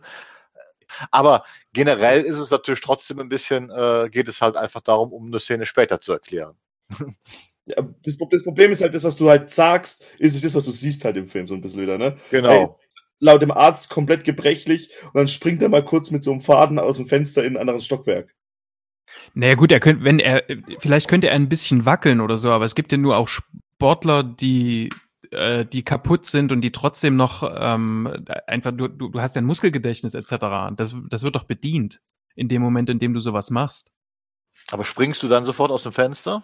Nee, der ist ja auch, der ist ja auch, der ist ja auch hier nicht äh, ganz dicht. um, Aber ganz interessant, weil, ja, ja, aber, aber ernsthaft. um mal von Das ernsthaften Diagnosen mal Abstand zu Ja, nehmen. Ne? doch, er hat ja auch Folgeschäden durch Ja. die Gehirnerschütterung. Also, Ja, siehst du? Also ich genau. meine, ich mein, der ist ja eigentlich aber jetzt, aber jetzt tatsächlich so. Ja, kriegen hier eigentlich eine Diagnose, dass Bruce Wayne eigentlich ein Totalschaden ist. Ne? Also ich habe keine, also, also Knie kaputt, Ellbogen kaputt, Schultern kaputt. Dann sagt er ihm, die Nieren sind eigentlich kaputt, weil die völlig vernarbt sind. Und dann noch die Folgeschäden von der Gehirnerschütterung, wo wir gar nicht wissen, was damit gemeint ist. Also darauf wird wir gar nicht weiter Bezug genommen. Also letztendlich kriegen wir einfach nur hier, der körperliche Zustand von Bruce Wayne ist absolut desolat. Ja, und ich muss leider dazu sagen, dass ein noch ein Witz rausgeschnitten wurde, weil es wird ihm ja hier vom Heliskiing abgeraten aufgrund dieser Geschichten. Aber seine Leber wäre noch in Ordnung und deswegen könnte er anfangen zu trinken. Das wäre der gute Rat des Doktors gewesen. Also ich, ich hätte es wirklich gerne mal medizinisch erklärt, äh, vielleicht in den Kommentaren oder so. Also die, die Knorpel gehen doch nur, die sind doch nur abgenutzt, wenn ich die ständig durch Gewicht belaste. Also ich muss entweder selber unglaublich schwer sein oder ich muss die ganze Zeit mit Gewichten trainieren, die, die zu schwer sind oder nicht. Also, ich meine, das ist, was, was hier nochmal interessant ist. Ich meine, letzten Endes, gut, wir wissen ja im Prinzip ist das auch wieder ein Detail, das wir brauchen, um einfach auch zu, zu zeigen und nochmal zu bestätigen, dass er ja überhaupt nicht fit ist einfach, ne? Auch Ja. um dann nochmal zu erklären, warum er vielleicht auch im Kampf gegen Bane dann so gnadenlos unterlegen ist. Ähm, Aber ganz interessant ist ja, dass das ja auch relativ selten oder fast nie in den Comics irgendwie thematisiert wird, ne? Was ist eigentlich, was ist eigentlich die körperliche Folgen von dieser, von dieser Tätigkeit, sag ich mal, als Batman? Also, dass das Dark ja, Knight Returns. Wird das- Ja, genau. das- Ja, genau. Da, wird, da, da geht es aber auch eigentlich, ist es da eher das Alter. Da sagt er ja, dann, wenn er zum ersten Mal aktiv wird, dass ihm die ganzen Knochen und Muskeln wehtun und so weiter, äh, da wird es dann auf das Alter zurückgeschoben, weil da ist er ja schon Mitte 50 und dann sagt man, okay, äh, das kann der Körper nicht so mitmachen. Aber ansonsten war das tatsächlich noch nie ein Thema und das ist ja auch der Grund, warum man Batman tatsächlich auch als Superhelden einstuft. Nicht nur, dass das kein Mensch alles so leisten kann, sondern einfach, weil er körperlich Dinge macht, die absolut unmöglich für einen Normalsterblichen sind. Das würden wir zwei Tage machen, da würden wir mit allen Knochen gebrochen im Krankenhaus liegen. So Aber wir sind ja auch nicht Batman. Eben. Ja, eben. So. Ähm, Bruce Wayne sitzt jetzt mit der Skimaske bei äh, Gordon am Bett. Und wir hatten das letzte Mal noch die Diskussion darüber, ob Batman einen Stimmenverzerrer benutzt ähm, oder ob er seine Stimme verstellt, wenn er mit ihm bekannten Personen spricht. Ähm, jetzt hier in diesem Fall hat er nur diese Maske auf und er flüstert. Also Er spricht jetzt nicht so mit Gordon. Er muss. Pass auf deine Stimme auf, Bernd. Ach, Ja, ja. Gordon macht das, Gordon macht das ja schon für ihn, Ja. so zu sprechen. Also ich fand es schon sehr, eine der guten Szenen im Film. Ja. Und es ist ja wie die erste Begegnung zwischen den beiden in Batman Begins, in der Batman ja, Ja. eben auch mit der Mhm. Skimaske da sitzt und äh, ihn dann in seinem Büro überrascht und ihm den Tacker an den Hinterkopf hält. Und hier einfach auch noch mal, jetzt wird ihm quasi von Gordon auch noch mal gesagt, dass eigentlich Batman ein Muss ist. Also, dass er eigentlich, dass er das gar nicht mehr, weil, weil Bruce Wayne ja auch noch mal sagt, um was ist, wenn er nicht mehr existiert? Er muss. Er Mhm. muss. Also, du hast die Wahl eigentlich nicht. Ne? Du kannst jetzt nicht einfach nichts tun. Das steht gar nicht zur Disposition. Du musst jetzt wieder zurückkommen. Und es gibt im Film auch so einen Drive. Also man bemerkt, also ich finde, das wird in dem, dem Charakter dann auch die ganze Zeit, ist das dann mit angelegt, also im Charakter von Mhm. Bruce oder Batman. Also dass, dass es dabei bleibt eben, ne? Und dass uns klar wird deswegen, okay, der macht das jetzt irgendwie, selbst wenn es dann am Ende nur auf das Symbol hinausläuft oder auf andere Leute oder so, aber er macht, er zieht es durch, ne? Ja. Ähm, die Szene, die erinnert mich sehr, es gibt eine, eine Animated-Folge, die heißt I Am the Night. Mhm. Äh, da geht es um den Tod der Eltern und ähm, der Commissioner wird dort überfallen und liegt auch im Krankenhaus und Batman steht vor ihm und sagt ihm, wie leid es ihm tut, dass er jetzt im Krankenhaus wegen ihm liegt. Vielleicht sollte er aufgeben. Also die, die doppelt sich fast und er sagt, wenn ich jünger wäre, ähm, hätte ich genau das gleiche gemacht wie sie. Also sagt dann der Commissioner zu Batman und sagt Mhm. zu ihm, er soll nicht aufhören. Also ich glaube, das ist bestimmt Zufall, aber die hat mich sehr daran erinnert. Ja, äh, Bat, ähm, Bruce Wayne ist voller Tatendrang und ähm, geht auch weiterhin der verschwundenen Kette, der gestohlenen Kette seiner Mutter nach und ähm, empfängt Signale von Selina Kyles Apartment, die sich gerade nämlich diese Kette anlegt. Ähm, vor Ort wird dann eben ihre äh, Mitbewohnerin von einem, tja, von wem eigentlich? Wahrscheinlich auch von einem Date nochmal angegriffen. Ähm, sie hätte ihm die Brieftasche geklaut oder irgendwie sowas und ähm, Selina Kyle rettet sie dann eben auch aus dieser Situation und nimmt dem Typen dann auch noch die Uhr ab. Ähm, sie verlässt das Apartment und macht sich auf zu einem Maskenball, äh, zu dem dann eben auch Bruce Wayne folgt in seinem Lamborghini. Ganz ähm, sch- im Schatten. Ganz unauffällig. Unauffällig. der, der, Lambo, der Lambo fällt da gar nicht in der Ecke. Er möchte ja unauffällig bleiben, was die nächste Szene zeigt. Und das, die finde ich cool. Sie Das hätte ist- zwar für mich nochmal Ja. von der Inszenierung her ein bisschen deutlicher sein können, aber ich finde sie als, als, als diesen Bruce Wayne-Humor finde ich das cool, wie er eben mit so einer Art EMP-Gerät die, äh, das ganze Ja. Blitzlichtgewitter der Kameras äh, deaktiviert. Ja, vor allem ist es halt eine Waffe, die, also quasi eine Technik, die auch mehr- mehrmals benutzt im Film, ne? Ja. Das ist Genau. ein wiederkehrendes Element. Das hat er bei der Verfolgungsjagd später und, glaube ich, auch gegen Kampf mit Bane benutzt das nochmal. Das ist eigentlich ganz cool. Ist eine gute Szene. Genau, er wird auch reingelassen ohne Einladung, ne? Also Genau. Bruce Wayne ist immer noch ein Name. Ja, genau. Das, das ist Ja. wie wenn ich in Heidelberg weggehe. Ist genau gleich. Nach acht Jahren. Brauche ich auch keine Ein brauch, Nach acht Jahren brauche ich auch keine Einladung. Hast du auch noch plötzlich Gewitter um dich herum? Ja, auf jeden Fall, da werden sofort die Handys gezogen. Ich hab's mal Auch die gesehen. Knorpel kaputt. Ach so, alles klar, alles klar. Wenn Rico mit seinem Krückstock da um die Ecke kommt in Heidelberg, Ja, genau. dann ist da Halligalli überall. Und mit der, ba und mit, und mit der Bane-Maske auf, ja.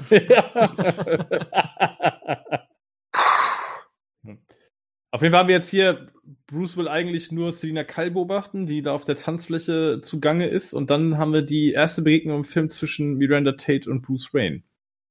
Ja, die man irgendwie versucht so zusammenzubringen. Ja. Also die Leute sprechen ja im Film auch öfters immer davon, ja, wie toll sie doch wäre. Ähm, kommt ja auch dann gleich nochmal mit Lucius und sowas. Und mm, ja, also ich, ich finde, die Chemie haben die beiden oder bauen die beiden jetzt nicht unbedingt auf. Also würde ich, sehe ich auch so. Ich, wir kommen ja später nochmal dazu, wenn sie dann miteinander intim werden. Ähm, das ist für mich auch so, so ein Ding, was irgendwie extrem konstruiert ist, weil das auch was ist. Eine Chemie sollte da schon da sein. Also ähm, ich finde, find, hier ist das so ein bisschen die beiden, das, da ist gar kein Funke da so gefühlt. Das, das ist für mich tatsächlich auch eher Fanservice.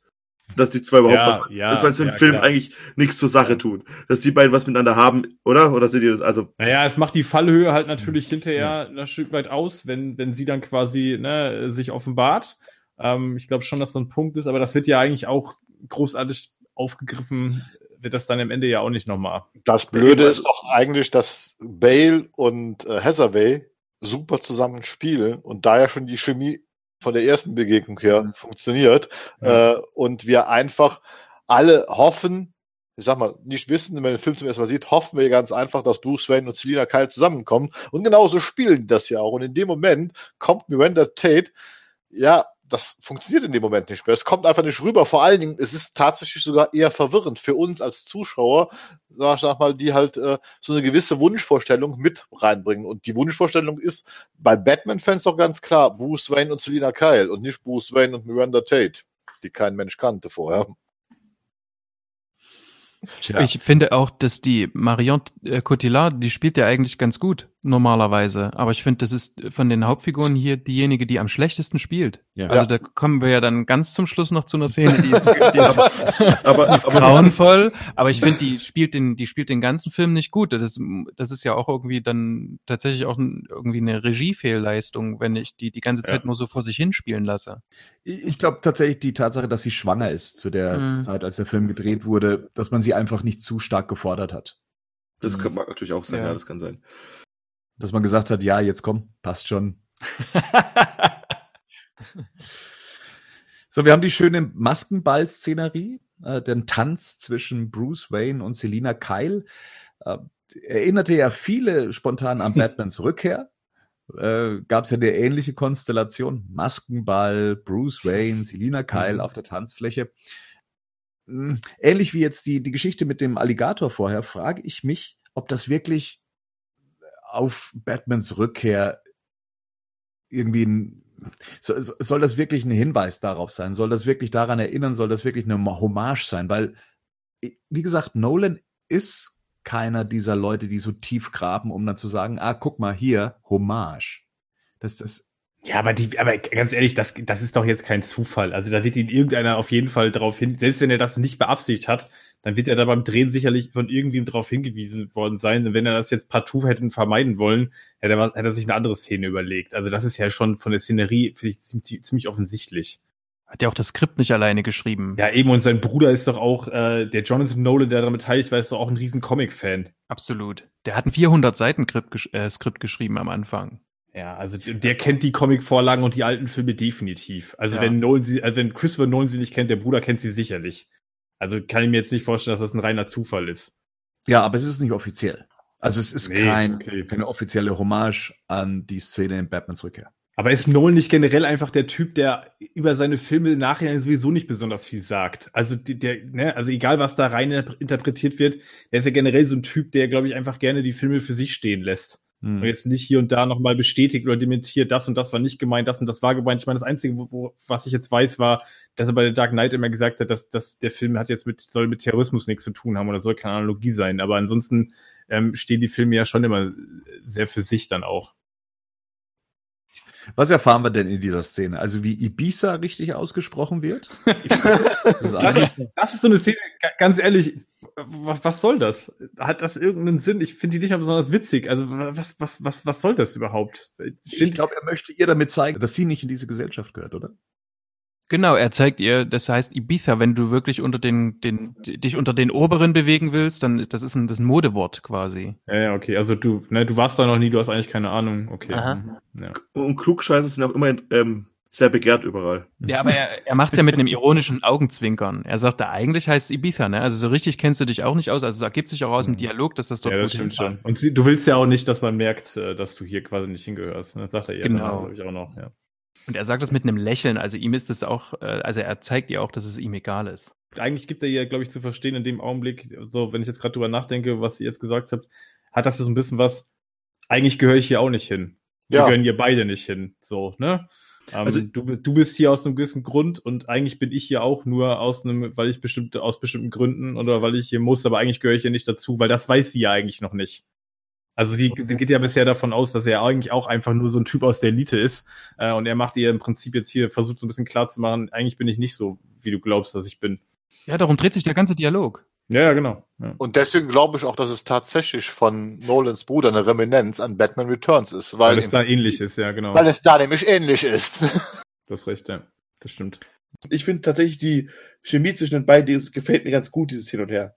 Das Mhm. mag ich tatsächlich an dem Film. Ich Ja, mag. Selina Kyle und Bruce Wayne super zusammen. Was halt noch mehr das Talia al Ghul-Ding da rausmacht. Ich meine, Batman Ja. macht noch, hat außer Rachel eh noch nie ein Commitment gemacht, klar. Rachel war seine Go-To-Girl. Aber ich mag das tatsächlich. Ich mag den ganzen Dialog. Ich mag auch, wie sie dann direkt so ein bisschen, ich weiß nicht, wie man das, das genaue Wort dafür. Zickig ist es nicht, aber wie sie dann direkt, als er sie darauf konfrontiert, wer sie denn ist, wie sie dann direkt so ein bisschen, hm, das hätte auch jeder rausfinden können, aber so ist es halt nicht. Es ist so ein bisschen, da ist schon mehr dahinter. Wisst ihr, was ich meine?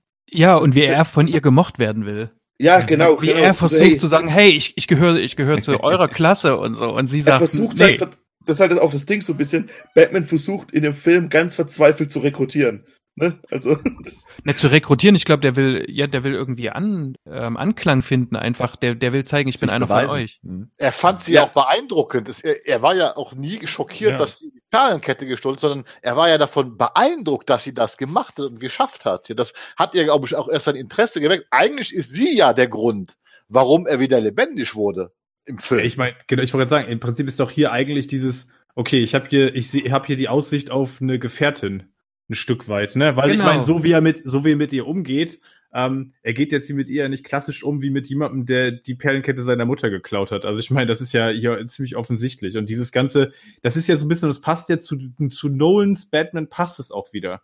So dieses, ich, eigentlich geht's um Beziehungen. Ja. Dieses, ne, auch hier wieder. Ich, ich, eigentlich brauche ich, das ist das eigentlich das, was ich will. Das habe ich verloren, deswegen hocke ich ja seit acht Jahren in meiner Bude und mache nichts mehr und äh, bin in meiner Depression quasi gefangen. Und jetzt genau der Punkt hier, die Lebensgeister werden quasi wieder geweckt. Die Frage ist, äh, geht es ihm wirklich nur um Beziehung oder hat die Beziehung einen Zweck? Na, also so wie bei Rachel. Mhm. Ich habe so den Eindruck, der braucht das, um rauszukommen. Ja, Um aus, aus ja. diesem dieses Ja. Gefängnis, in das der sich selber quasi ähm, ja, hinmanövriert hat, da muss er raus. Und das geht nur über Beziehungen. Das ist ja auch der Witz, warum eigentlich dieser Dialog mit Blake unnötig ist, weil das ist sie, das ist ihre Tat, ihr Diebstahl ist ja eigentlich, was seine Lebensgeister wächst, weil da fängt er sich ja an, dafür zu interessieren, was außen passiert. Und er setzt sich wieder in den Bettcomputer. Richtig. Nicht genau wissen, ob er das vorher schon mal gemacht hat. Im Prinzip ist das so ein bisschen das Erweckungserlebnis in dem Ja. Film. ne? Ja, ist ja. sie. Ja, genau. Bruce Awakens. Und hier haben wir natürlich, was hier auch noch gesetzt wird, außer zwischen diesem, hier wird natürlich auch dieses Setting nochmal, weil jetzt haben wir das erste Mal jemanden aus dem, äh, wie Marian es vorhin gesagt hat, Prekariat, die spricht Mhm. und sagt, ein Sturm wird kommen. Und wenn das losbricht, dann sollten sie und ihresgleichen sich warm anziehen, sinngemäß. Ne? Also, wo auch nochmal jetzt darauf Bezug genommen wird.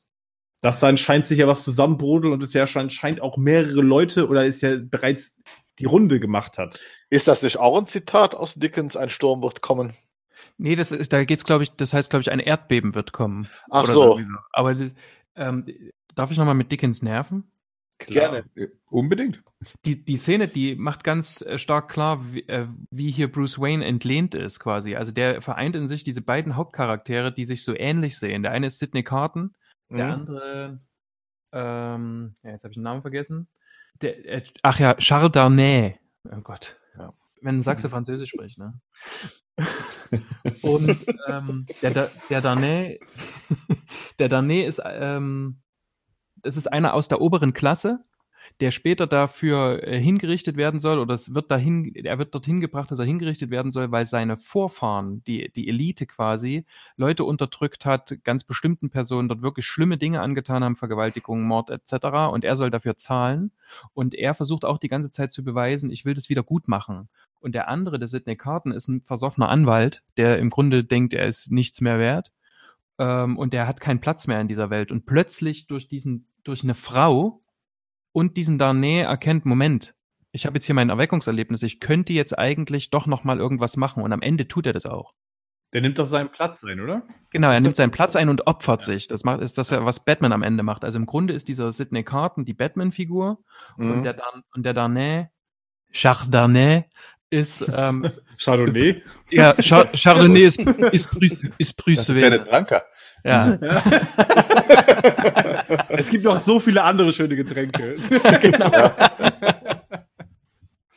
genau. Und das ist das, was sie ihm quasi, das ist das, was sie ihm quasi im, ein Stück weit auch, äh, also Selina Kyle ihm hier ein Stück weit vorwirft und ihm auch sagt, du gehörst hier nicht dazu. Und er versucht sich so sehr ähm, dieser, dieser E- Elite zu entledigen und sagt, ich bin auch ein Waisenkind und, ne, und es funktioniert einfach nicht, weil er nicht so gesehen wird. Fini. Wie, wie findet ihr, ähm, also die Szene löst sich ja dann so auf, dass Bruce Wayne seine Kette zurückholt und Bruce Wayne wird dann was weggenommen.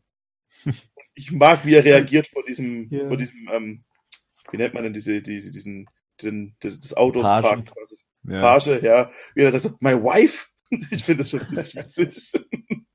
Also ja, das ist dann auch so, wenn, wenn, wenn es im neuen Film mal Humor geht, ist der meistens auch ganz gut, finde ich. Also so, Er, er geht ihr ja ständig in die Falle, ne? ja, ja. Was ein Zeichen dafür, dass er verliebt ist. ist ja auch was Reizbares tatsächlich. Ja, also Eben, das wollte ich gerade sagen. Wir haben hier eine Ja. Spielgefechten auf Augenhöhe. Ich Ja. glaub, ja, das ist, glaube ich, der Punkt. Und das Und- ist, glaube ich, das, was ihn reizt. Ja, und, das, und, und er nimmt es auch mit Humor, dass hier gerade sein, keine Ahnung, Das ist sein 300.000 Lamborghini, das ist wahrscheinlich noch, Hätte er gewusst, dass er schon pleite ist, hätte er vielleicht anders reagiert. Aber das wusste er. Zu dem Zeitpunkt war das noch, war, war das noch nicht bewusst. Ja, ne? Nein, aber ist unheimlich, sie ist einfach eine unheimlich smarte Person und das muss ich Nolan lassen. Er inszeniert sie auch den ganzen Film über me- mehr als smart. Also das passt immer bei Anne Hathaway. Ja, und liebenswert halt. Das ist halt so, ne? Die ist Ja. halt, die ist einfach, die ist lovely. Das ist halt so der Punkt. Ja. Ne? Die, auch wie die dann wegfährt, wenn man sieht, wie sie so schmunzelt, ne? Nach dem Motto, ah, ich hab dir dein Auto genommen, so, ne? Ja. Und, und, das, und die Szene geht dann auch gleich wieder eine richtig tolle Szene mit Alfred halt natürlich. Ja. Mhm. Ja. Wo der Film meiner Ansicht nach viel zu wenig einfach hat. Gerade solche, die, die bisschen Ja. leichtfüßigen Szenen zwischen den beiden. Weil auch die tatsächlich. Humor. Ja. Ja. und halt, aber auch diesen, tatsächlich sind die für mich die, die Highlights der Dark Knight Filme. Also generell der Trilogie und vor allem halt auch mit, äh, äh, die noch ein bisschen witzig sind. Ja, aber gut, ich meine, Michael Caine, ich meine, wir haben das bei Batman Begins und bei The Dark Knight schon gesagt, das Ja. ist halt einfach auch, ne, da kannst du Zur halt. Bank. Ich, ja, das ist ja, das ist die Zentralbank. Ja, also ich ich wollte gerade sagen, also das ist die ich wollte gerade sagen, das ist, das ist die Zentralbank der Also, Filme. das wollte ich gerade sagen. Also dann kommt in der nächsten Szene gleich die nächste Zentralbank, meine, weil da kommt ja, morgen Freeman noch das erste Mal wieder. Ja, stimmt. In neu- einem neuen Wayne Enterprises Gebäude übrigens. Das Ja. muss man natürlich auch austauschen, wenn man äh, die Location wechselt. Ist es der, ist es der Trump Tower? Die haben doch in Nee, irgendeinem Film oder? im Trump Tower gedreht. Ja, also äh, wenn er später auf die Straße geht, äh, als er erfahren hat, dass er, also als er aus dem, Bo aus dem Board ausgeschlossen wird Ah, und okay. dann von Blake abgeholt wird, dann steht er vor dem Trump Tower. Okay. Wie, Aber das hier dürfte jetzt nicht der Trump Tower Okay, sein. okay. nee, der ist nicht protzig genug. Ja. Der hat erzählt, als er den Trump Oder? getroffen hat, der hat den getroffen da, ne? Und er sagt, der Trump, der hat mich die ganze Zeit behandelt, als wäre ich Bruce Wayne und nicht Christian Bale. er hat mit mir gesprochen, als wäre ich ein Geschäftsmann. Ja gut, weil Trump das wahrscheinlich geglaubt hat. Ja, eben, ja, eben. Trump hat sich, Das war das Ohne- Witzige. Das ist das Ohne- große Problem von Trump. ohne jetzt zu politisch zu werden, aber er hat ja mal auf die Frage, ob er denn Batman sein könnte, geantwortet, er könnte theoretisch Batman sein. Klar. Also, Of course. Jeder, je- jeder kann Batman sein. Ja, Genau, Ja. das zeigt uns ja dieser Film. genau, so ein Symbol. Wobei ich mit Donald Trump mit so einem hautengen Batman-Kostüm schon witzig vorstellen würde. Ich nicht. Also Bruce Wayne sagt ja, ähm, dass das meiste von seinem Geld verloren wurde durch äh, Wayne Enterprises, Lucius antwortet, dass er das ja selber war, weil er das ganze Budget für Forschung und Entwicklung, was ja nur eine Ent- Abteilung eigentlich ist, oder? In Mhm. ein Fusionsprojekt gesteckt hat, was er dann wenig später eingemottet hat. Ja. Ich weiß nicht, womit Wayne Enterprises vorher Geld verdient hat. Das wissen wir alle nicht. Auf militärischer Basis gab es da, glaube ich, ein paar Geschichten. Ja, muss ja, ne? Ja. Aber das wurde ja eingestampft schon vor Batman Begins. Hier Forschung und Entwicklung von Lucius Fox. Ja. Genau, das ist doch die alte, das ist aber doch die alte Abteilung, in der Fox gearbeitet hat, wo auch im Prinzip eigentlich alle Gadgets rausstammen am Ende, oder? Das ist doch die Genau. Abteilung, über die wir Genau, sprechen die gerade, oder? zugemacht werden sollte, genau. Genau. Aber gibt es eigentlich generell eine Info, womit Bruce Wayne sein Geld verdient in den Comics? Ist das, wird das da mal irgendwann erläutert oder äh, fällt mir jetzt gerade nichts ein? Also ich weiß jetzt nur, er ist Milliardär. Also es gibt in den Comics ja, ja, vielleicht nicht in den Comics allgemein, aber es gibt sicherlich immer mal wieder in Comics einen Hinweis darauf, je nachdem, welche, welche Story das halt auch ist, ne? Also, hat er schon mal erzählt, die eine Story, wo es um LexCorp auch noch geht, wo die miteinander konkurrieren. Da geht es, glaube ich, auch um Militärtechnik auf jeden Fall. Insgesamt, glaube ich, ist es jetzt nicht so, dass, dass es ga- das ganz klar ist oder irgendwie Kanon ist, damit verdient jetzt Wayne Enterprises generell Geld, oder? Das, Naja, der hat ein Riesenerbe ja, ja. und das musst du einfach nur verwalten. Also dann musst du halt einfach Geld ein Stück weit anlegen. Mit dem Erbe kannst du ja schon Haufen, musst du ja jetzt nicht die ganze Zeit ähm, äh, äh, produzieren. Ja klar, aber ich meine, hier gibt es einen Aufsichtsrat, es gibt eine Firma, ne? Also in Es den halt- Nolan-Universum muss ja irgendwas passieren dort. Da müssen ja noch Geschäfte irgendwie gemacht werden.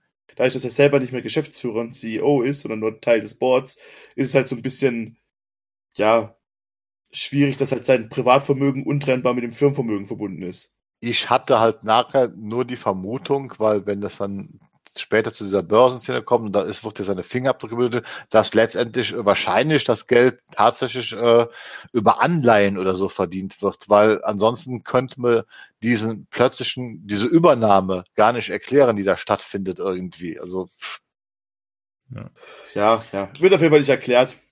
Genau. Aber was wir hier nochmal erfahren ist, weil wir uns im ersten Teil schon drüber unterhalten haben, ist es aber tatsächlich Bruce Wayne, äh Bruce Wayne, der gesagt hat, ich stelle das dieses Fusionsprojekt ein, ne? Und ich Ja. nehme den Reaktor tatsächlich auch, ich lasse den nicht ans Netz gehen. Das ist er, der die Entscheidung getroffen hat und nicht Fox.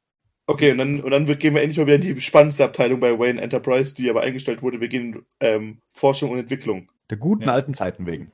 Der alten Zeiten wegen, ja. Und Lucius Fox hat natürlich auch einen Fahrstuhl in seinem Zimmer.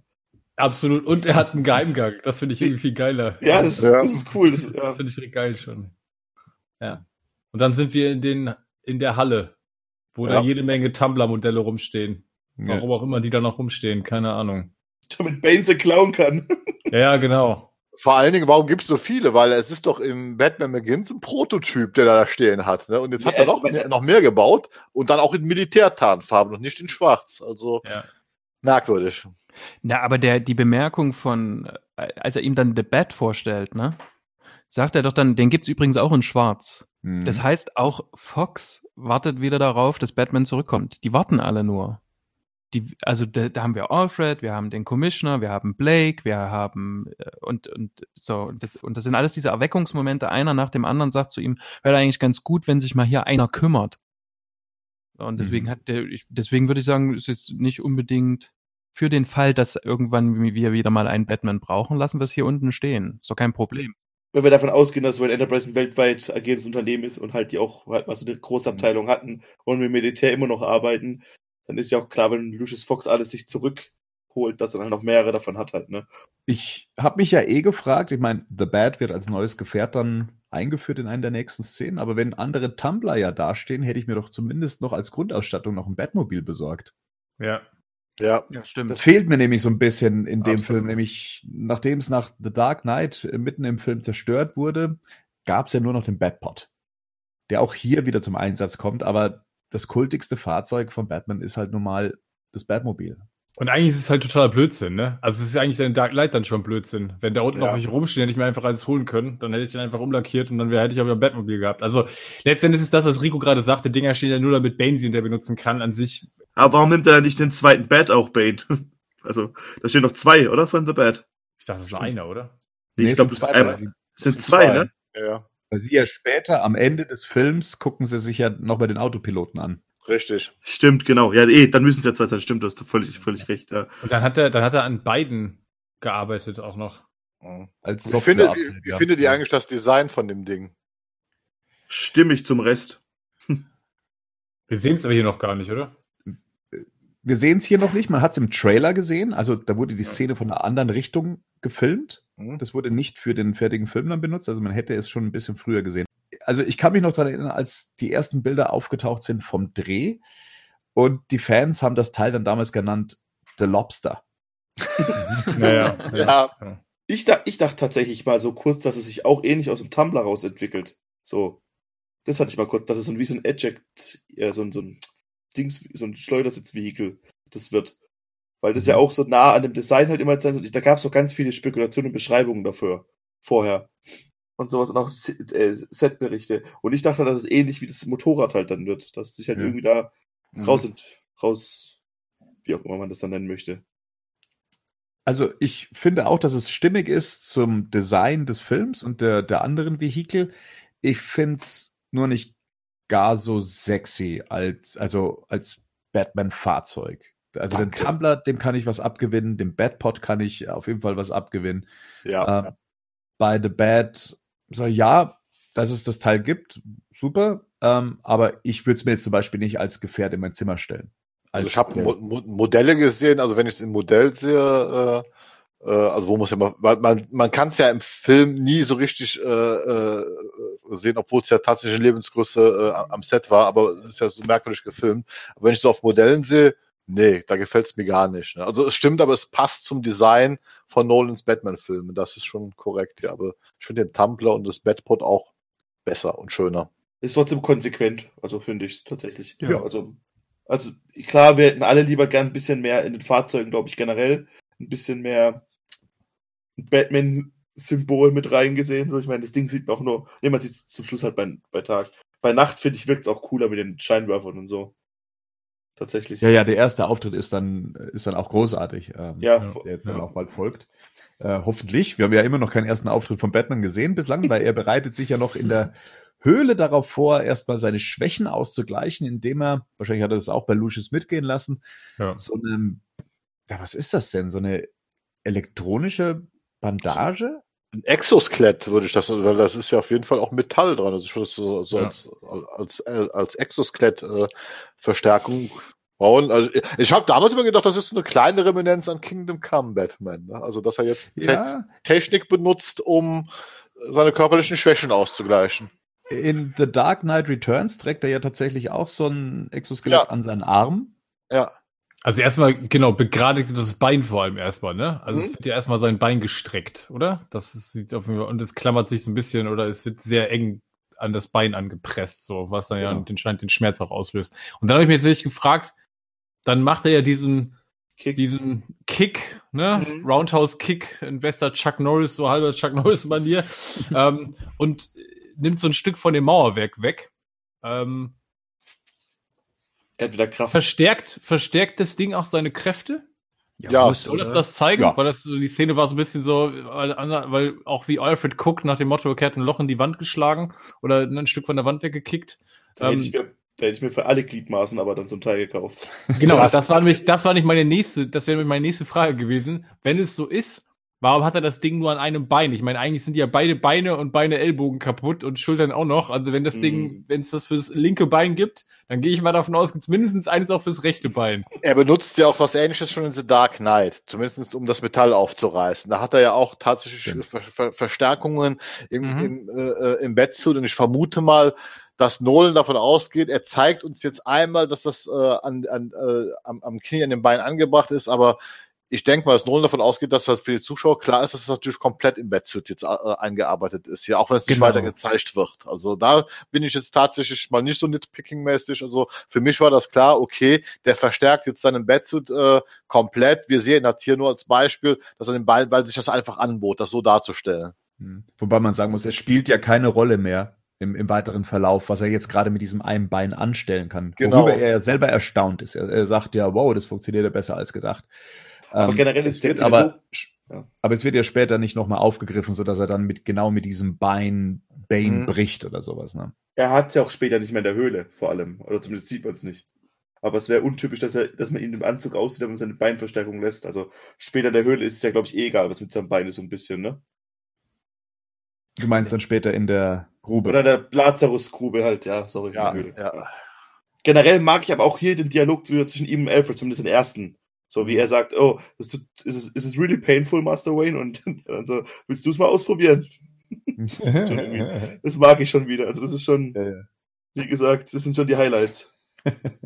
Später dann halt auch wieder, dass dann halt Alfred als, ähm, als Exposition Alfred herhalten muss, dass er quasi ihm, dass er ihm und uns im Zuschauer erklärt, wer Bane ist.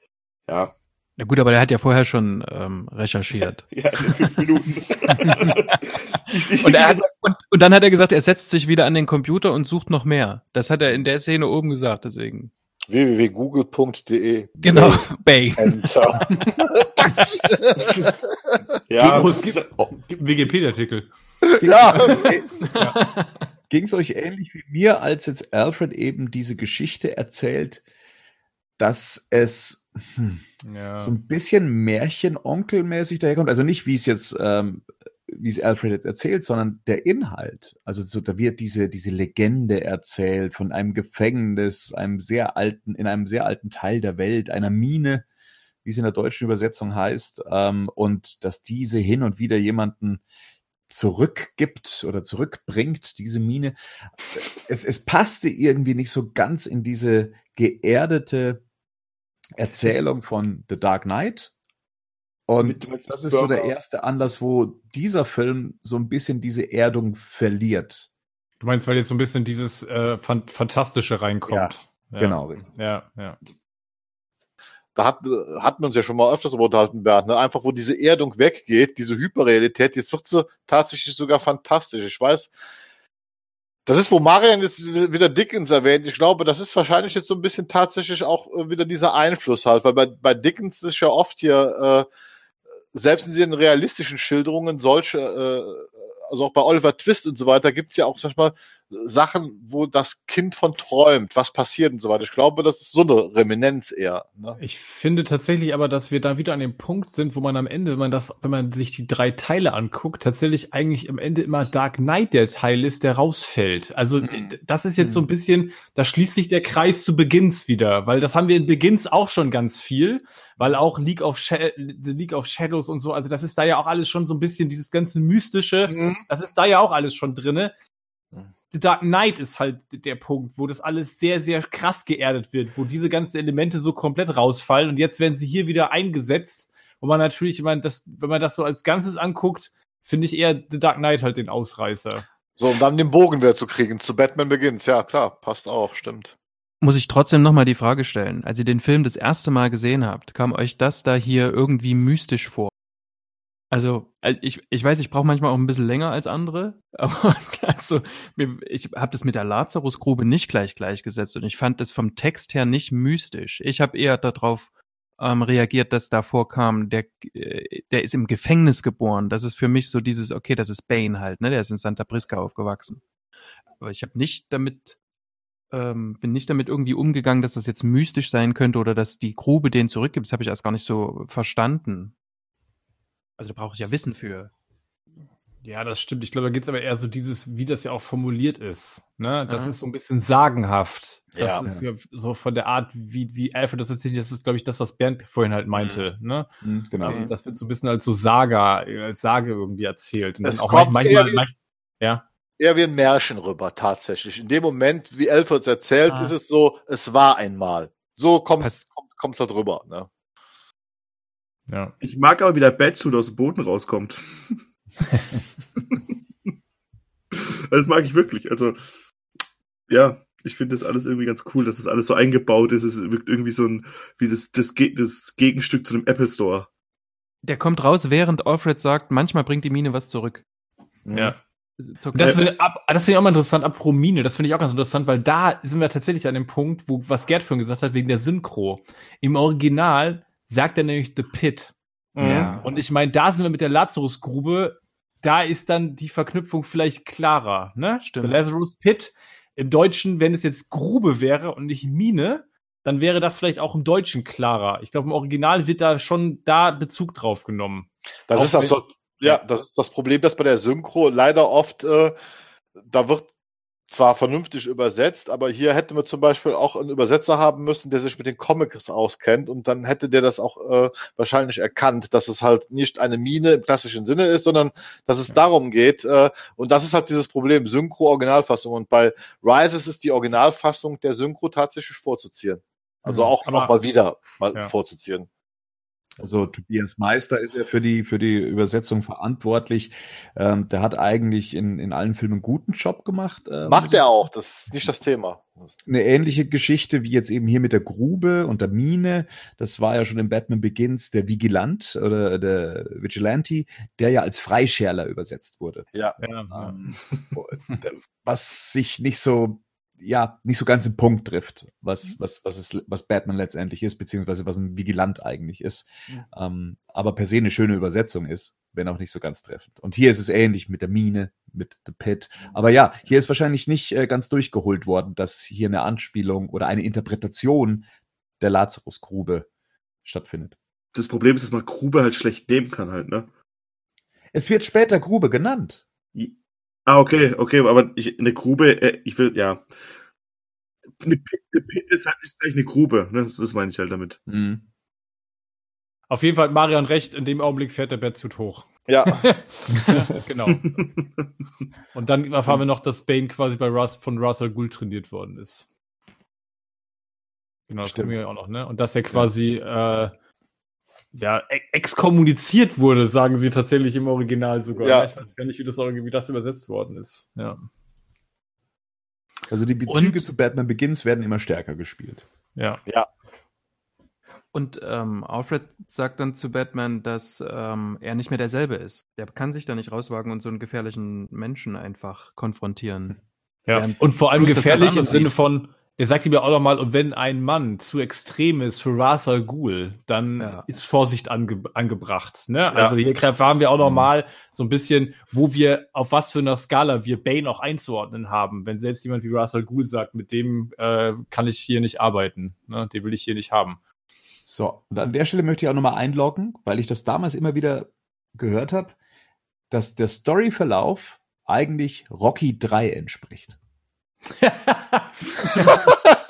Das stimmt. Geil! ja, Geil! das ist perfekt, das ist perfekt. Ich mag den Film wieder. Niemand ist geiler als Clubber Lang. Na, hallo, Mr. T. Jetzt überleg mal, Ja, jetzt ja. vergiss mal Tom Hardy, jetzt überleg mal, Bane hätte noch so krasse Goldketten am Start. Das wäre doch Ja. super. und, so ein, und so ein Fukuhila, oder wie wie die Frisur nennt. Iro. Ja. Iro, Entschuldigung, ja, Iro, ja, mein Film. Aber es stimmt, das ist Rocky 3, tatsächlich. Das hab ich Naja, was heißt Rocky 3? Ich meine, das ist die klassische Geschichte von, ich stelle mich Ja. dem Gegner, werd besiegt und dann muss ich noch härter trainieren, um halt nochmal äh, Ja, überhaupt Rocky eine Chance 3. zu haben. Ja, aber das ist ja, Aber, aber Rocky hätte sich nicht Clubber Lang stellen dürfen. Er wäre gar nicht bereit gewesen für ihn. ja. Ja, das stimmt. Und er war, glaube ich, auch zu. War Rocky da schon verwöhnt vom Erfolg oder war das erst ein. Ja, ja, Ja, klar. ja, Ja, ja. und Rocky hat sich provozieren lassen. Das Ja. war ja, Ja. das Ding, ne? Klapper Leng hat ja gewusst, wie er Rocky aus der Reserve locken kann, indem er ihn immer wieder provoziert, bis Rocky dann irgendwann sagt, okay, jetzt zeige ich es ihm. So, und dann, wir kennen ja das Zwischenergebnis zumindest. Und Rocky hatte ja nur Schaukämpfe seitdem gehabt, seitdem er Weltmeister wurde, weil man ihn halt schonen wollte. Deswegen ist er ja auch nicht Genau. in Form. Ist Beziehungsweise, er- sie haben immer nur Fallobst serviert. ne? Richtig, er hat, er hat immer nur Fallobst serviert Genau, bekommen. damit er, damit er seinen Titel behält. Ja. Und sie weiter Geld mit ihm verdienen. Ja. Ja, genau, aber letztendlich ist es interessant, dass Alfred hier ihm eigentlich sagt, du bist eigentlich nicht bereit dafür, ne? Oder sie sind dafür nicht bereit. Nicht für so jemanden. Und das erwarte ich auch von Alfred. Das ist halt wieder Alfred, wie ich ihn sehen will. Da. Ja. Und ähm, Batman sagt dann, ja, aber genau deswegen, also Bruce sagt ja dann, ähm, deswegen braucht es ja Batman. Und da sagt Alfred, nein, die, ähm, die Stadt braucht Bruce Wayne. Ja. Die Stadt hätte eigentlich die ganze Zeit Bruce Wayne gebraucht. Hm. Und ähm, der antwortet wieder, also ne, der antwortet wieder quasi falsch auf eine Bedrohung, die es gibt. Und er versucht ihn wieder zu schützen. Und er sagt Ähm, eigentlich genau, deine Zeit ist eigentlich, das ist vorbei, das ist Vergangenheit, ne? So, du kannst jetzt zwar irgendwie dein Bein wieder strecken oder du kannst dir die Maske wieder aufsetzen, aber das macht dich nicht zu dem, der du gewesen bist. So, du bist nicht mehr der, der du damals warst. Ja, genau. Und du müsstest du müsstest eigentlich andere Wege finden, ähm, deine ganzen Ressourcen und dein Wissen zu nutzen, als jetzt hier so. Ja.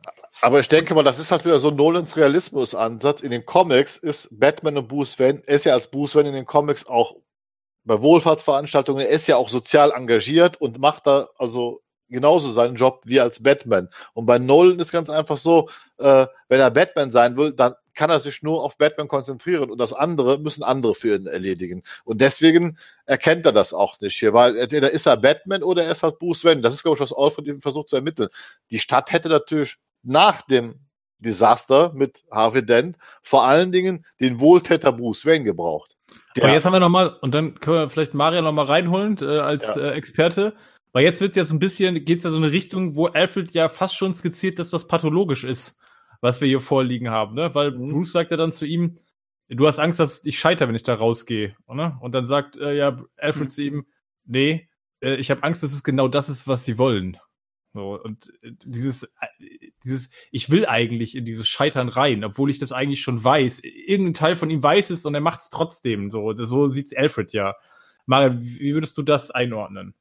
Ja gut, die Frage ist immer, ob das gleich pathologisch sein muss, weil wir ja alle, äh, wir haben ja alle Gewohnheiten, wo wir manchmal nicht, wo wir manchmal wissen, dass die nicht so gut sind und äh, ziehen die trotzdem durch. Ne? Das muss Mhm, jetzt nicht ja. mal sowas sein, wie das, dass ich weiter rauche oder irgendwie sowas, sondern das, das können ganz normale Gewohnheiten sein, wie dass ich immer den gleichen Arbeitsweg nehme, obwohl ich weiß, dass ich wieder in Stau gerate und mich darüber aufrege. Ne? Das muss Mhm. erstmal nichts Pathologisches sein. Ähm, Ja gut, aber wenn, aber wenn es dich, aber wenn es zu klaren Leiden führt. Richtig, und ihn ja. macht's ja krank, genau. Ja, genau. Ja. Ich meine, wir können, wir könnten jetzt hier aufrollen, ne? Ich, Bruce Wayne verdient mehrere Diagnosen. verdient ist verdient. ja, genau. er soll sie haben. ja, und ich meine, und vielleicht ist auch das Pathologische, das andere, die, die Bedenken von jemand anderem so wegzuwischen. Es tut besonders weh, wenn, wenn einem nahestehende Leute genau darauf äh, hinweisen oder was man selber eigentlich auch weiß, wovon man überzeugt ist, ne? Ja, ich kann da ganz gut äh, relaten damit. Ich kann das. Okay, cool. Sehr gesund. Rico ist sehr gesund. Muss ich schon zugeben. Ich finde es schon, ja. Finde ich total, ähm, finde ich total schlüssig. Ist es nicht aber dann in der Charakterisierung hier ein Stück weit ein Widerspruch? Weil eigentlich ist ja anscheinend Batman hier nicht keine Gewohnheit, ne? Weißt du, was ich meine? Weil er ist ja, er ist jetzt acht Jahre, hat er ja anscheinend auch darauf verzichten können, das irgendwie zu tun. Wir kennen von ihm hier zwei Strategien, ne? Die Mhm. eine Strategie, der erfolgt, ist rauszugehen und zu kämpfen, und zwar bis Ja. zur Selbstaufgabe quasi. Mhm. Oder, und das ist ja im Grunde auch sich selbst aufzugeben, oder quasi zu Hause zu verrotten. Was anderes macht er ja nicht. Ja. So, das sind die zwei Strategien, die er kennt. Welche Strategie Alfred hier an, an teast, ist sagen, hör, hör mal zu, du hast einen Haufen Erfahrungen, du hast jede Menge ähm, Skills, die du einsetzen könntest und du tust es, du tust es auf eine Weise, die äh, selbstdestruktiv ist, ne? Du tust dir, du zerstörst im Grunde dich und dein Umfeld, statt dass du es mit den gleichen Fähigkeiten und der gleichen Energie, die du da in die Zerstörung setzt, könntest du ja auch in Aufbau setzen, also in einen konstruktiven Aufbau. Und er lehnt das ab und ich glaube auch, weil er es einfach nicht weiß, wie das gehen soll, das überfordert den. Und wenn wir Ja. überfordert sind, gehen wir schnell zu den Strategien zurück, die wir kennen. Das heißt aber Batman als destruktive Kraft. Absolut. Also Mhm. das würde ja auch wieder zu diesem Dickens-Ding passen, ne? Also Mhm. das ist die, genau, das ist die destruktive Kraft. Und Mhm. ähm, da muss ich allerdings sagen, da finde ich Nolan nicht konsequent, weil Alfred, Alfred weist ihn ja hier darauf hin, dass es eben noch diesen dritten Weg gibt, ne, das als Bruce Wayne zu machen. Und ganz zum Ende, da kommen wir äh, hoffentlich irgendwann noch mal dazu, also zumindest zum Ende, ähm, dass ganz zum Ende ähm, flieht Nolan quasi auch davor.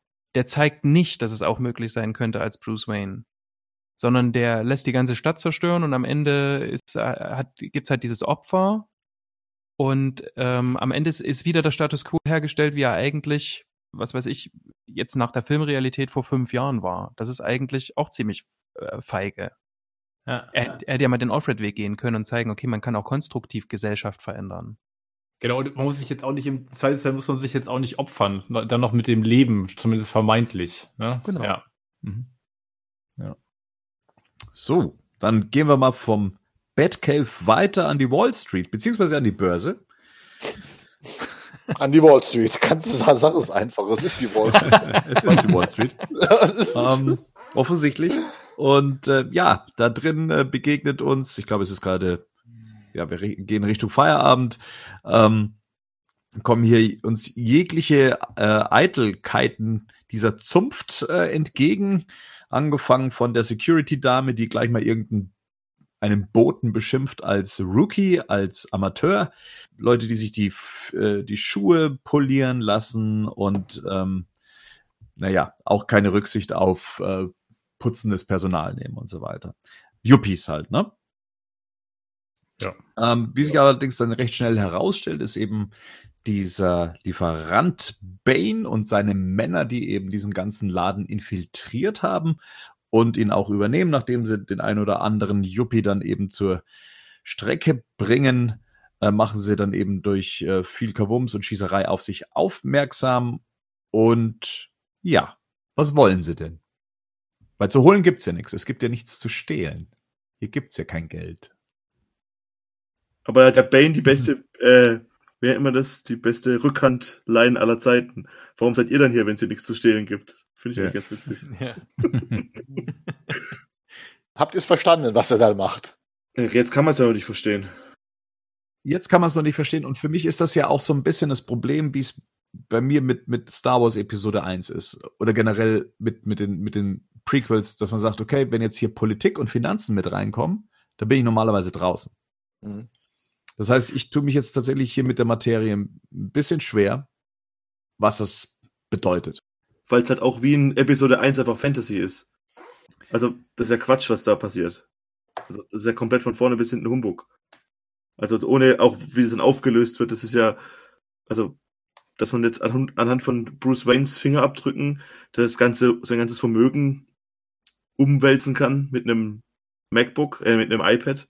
Also, das ist ja, ich verstehe schon, was man machen wollte, warum Batman nicht nur halt, man wollte sein Mittel ihm nehmen, was, was man ja nicht wirklich tut, weil für Bruce Wayne ändert es ja nicht, nicht so viel. Aber man nimmt ihm halt auch dann, ja, das, das ist irgendwie alles quatschig halt, finde ich. Oder nicht? Bernd, meinst du das vielleicht? Nein.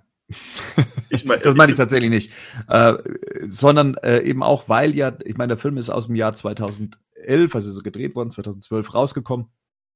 Und äh, zu der damaligen Zeit äh, waren ja diese, ach, was war das? Occupy? Occupy-Bewegung. Ja. Die Occupy-Bewegung, genau. Und das ist, und da, da spielt der Film ja auch so ein bisschen mit. Der, der nahm sich dieser Stimmung an und versuchte das hier thematisch mit reinzubringen, was ich jetzt wiederum, weil ich mit dieser Occupy-Bewegung nichts äh, am Hut hatte, jetzt auch nicht so ganz nachvollziehen konnte.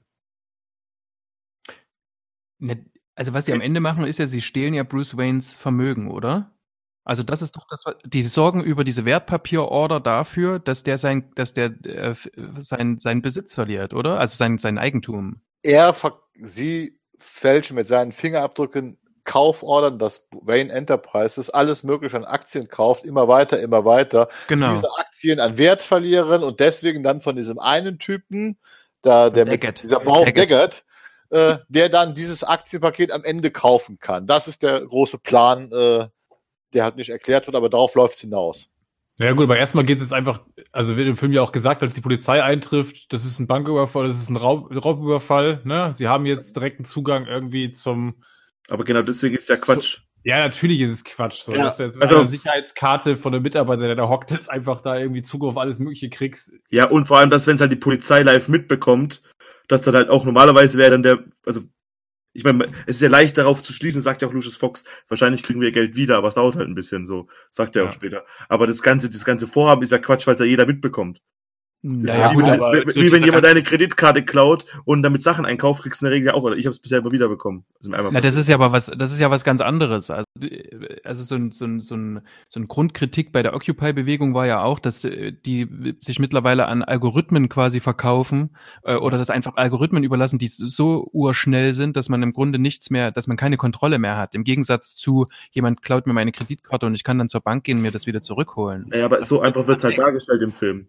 Das ich hab- stimmt, okay. Das ist das, was ich meine. Das wird ja nicht, die- da wird halt versucht, irgendwie das, ein größeres, komplexeres Ding draus zu machen, aber dann wird's halt anhand von dem einfachsten, also ich meine, jedes iPhone ist ja besser gesichert als die, als die, die, die, Ja, aber die- ich glaube, hier geht's doch einfach um den Angriff auf das, was diese, was hier symbolisiert wird und auf das Symbol. Also Wall Street als Symbol für den Teil der. Gesellschaft, der jetzt angegriffen wird. Weil ich meine, das wird spätestens als die Polizei ankommt ja auch gesagt, ich riskiere das Leben meiner Männer nicht für ihr Geld.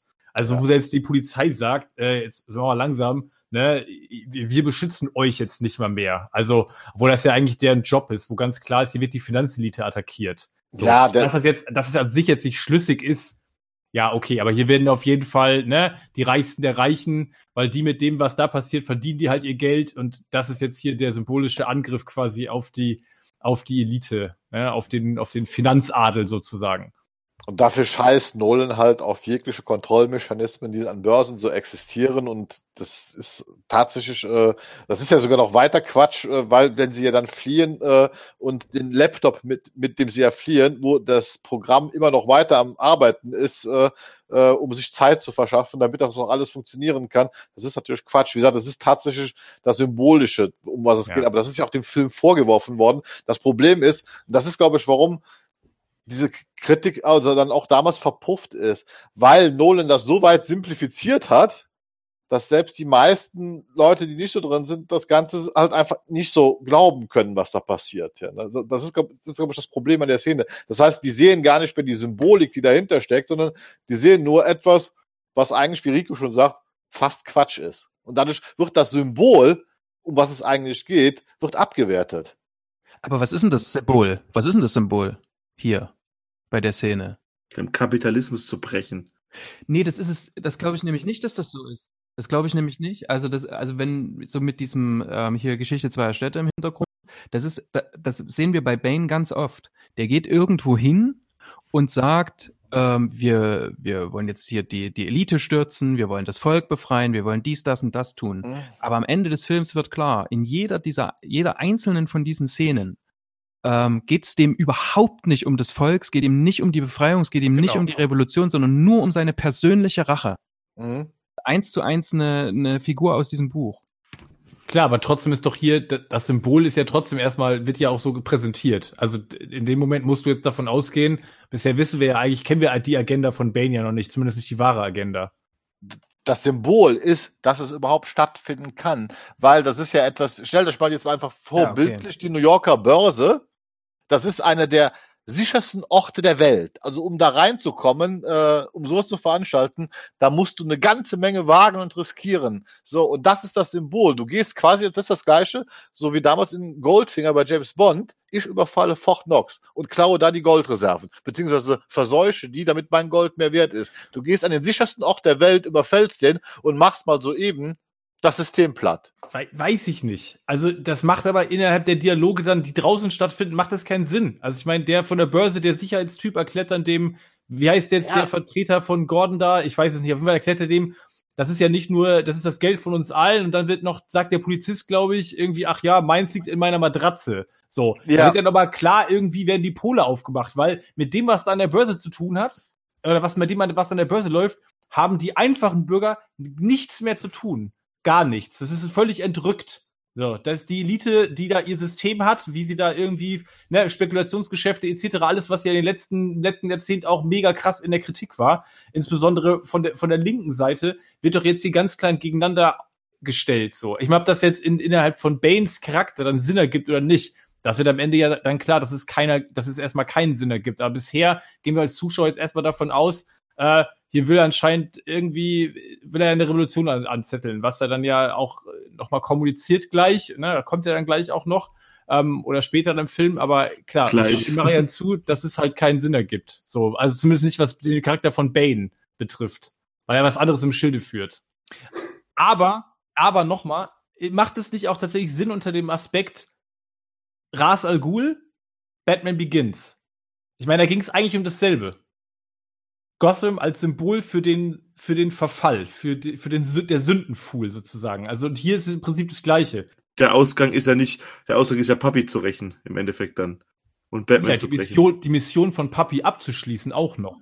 Das nimmt er ja auch noch mit in Kauf. Also ich meine, er will ja am Ende tatsächlich genau. Er will ja Batman und er will ja Batmans Stadt zerstören, indem er, ne, Batman bricht und ihm ja, und ich meine, er sagt ja am Ende, ich meine, gut, da muss ich jetzt wieder vorgreifen, was ich eigentlich ja nicht, nicht tun will, aber dieses, ich zeig dir erst noch, dass ich das, was du beschützen wolltest, kaputt mache.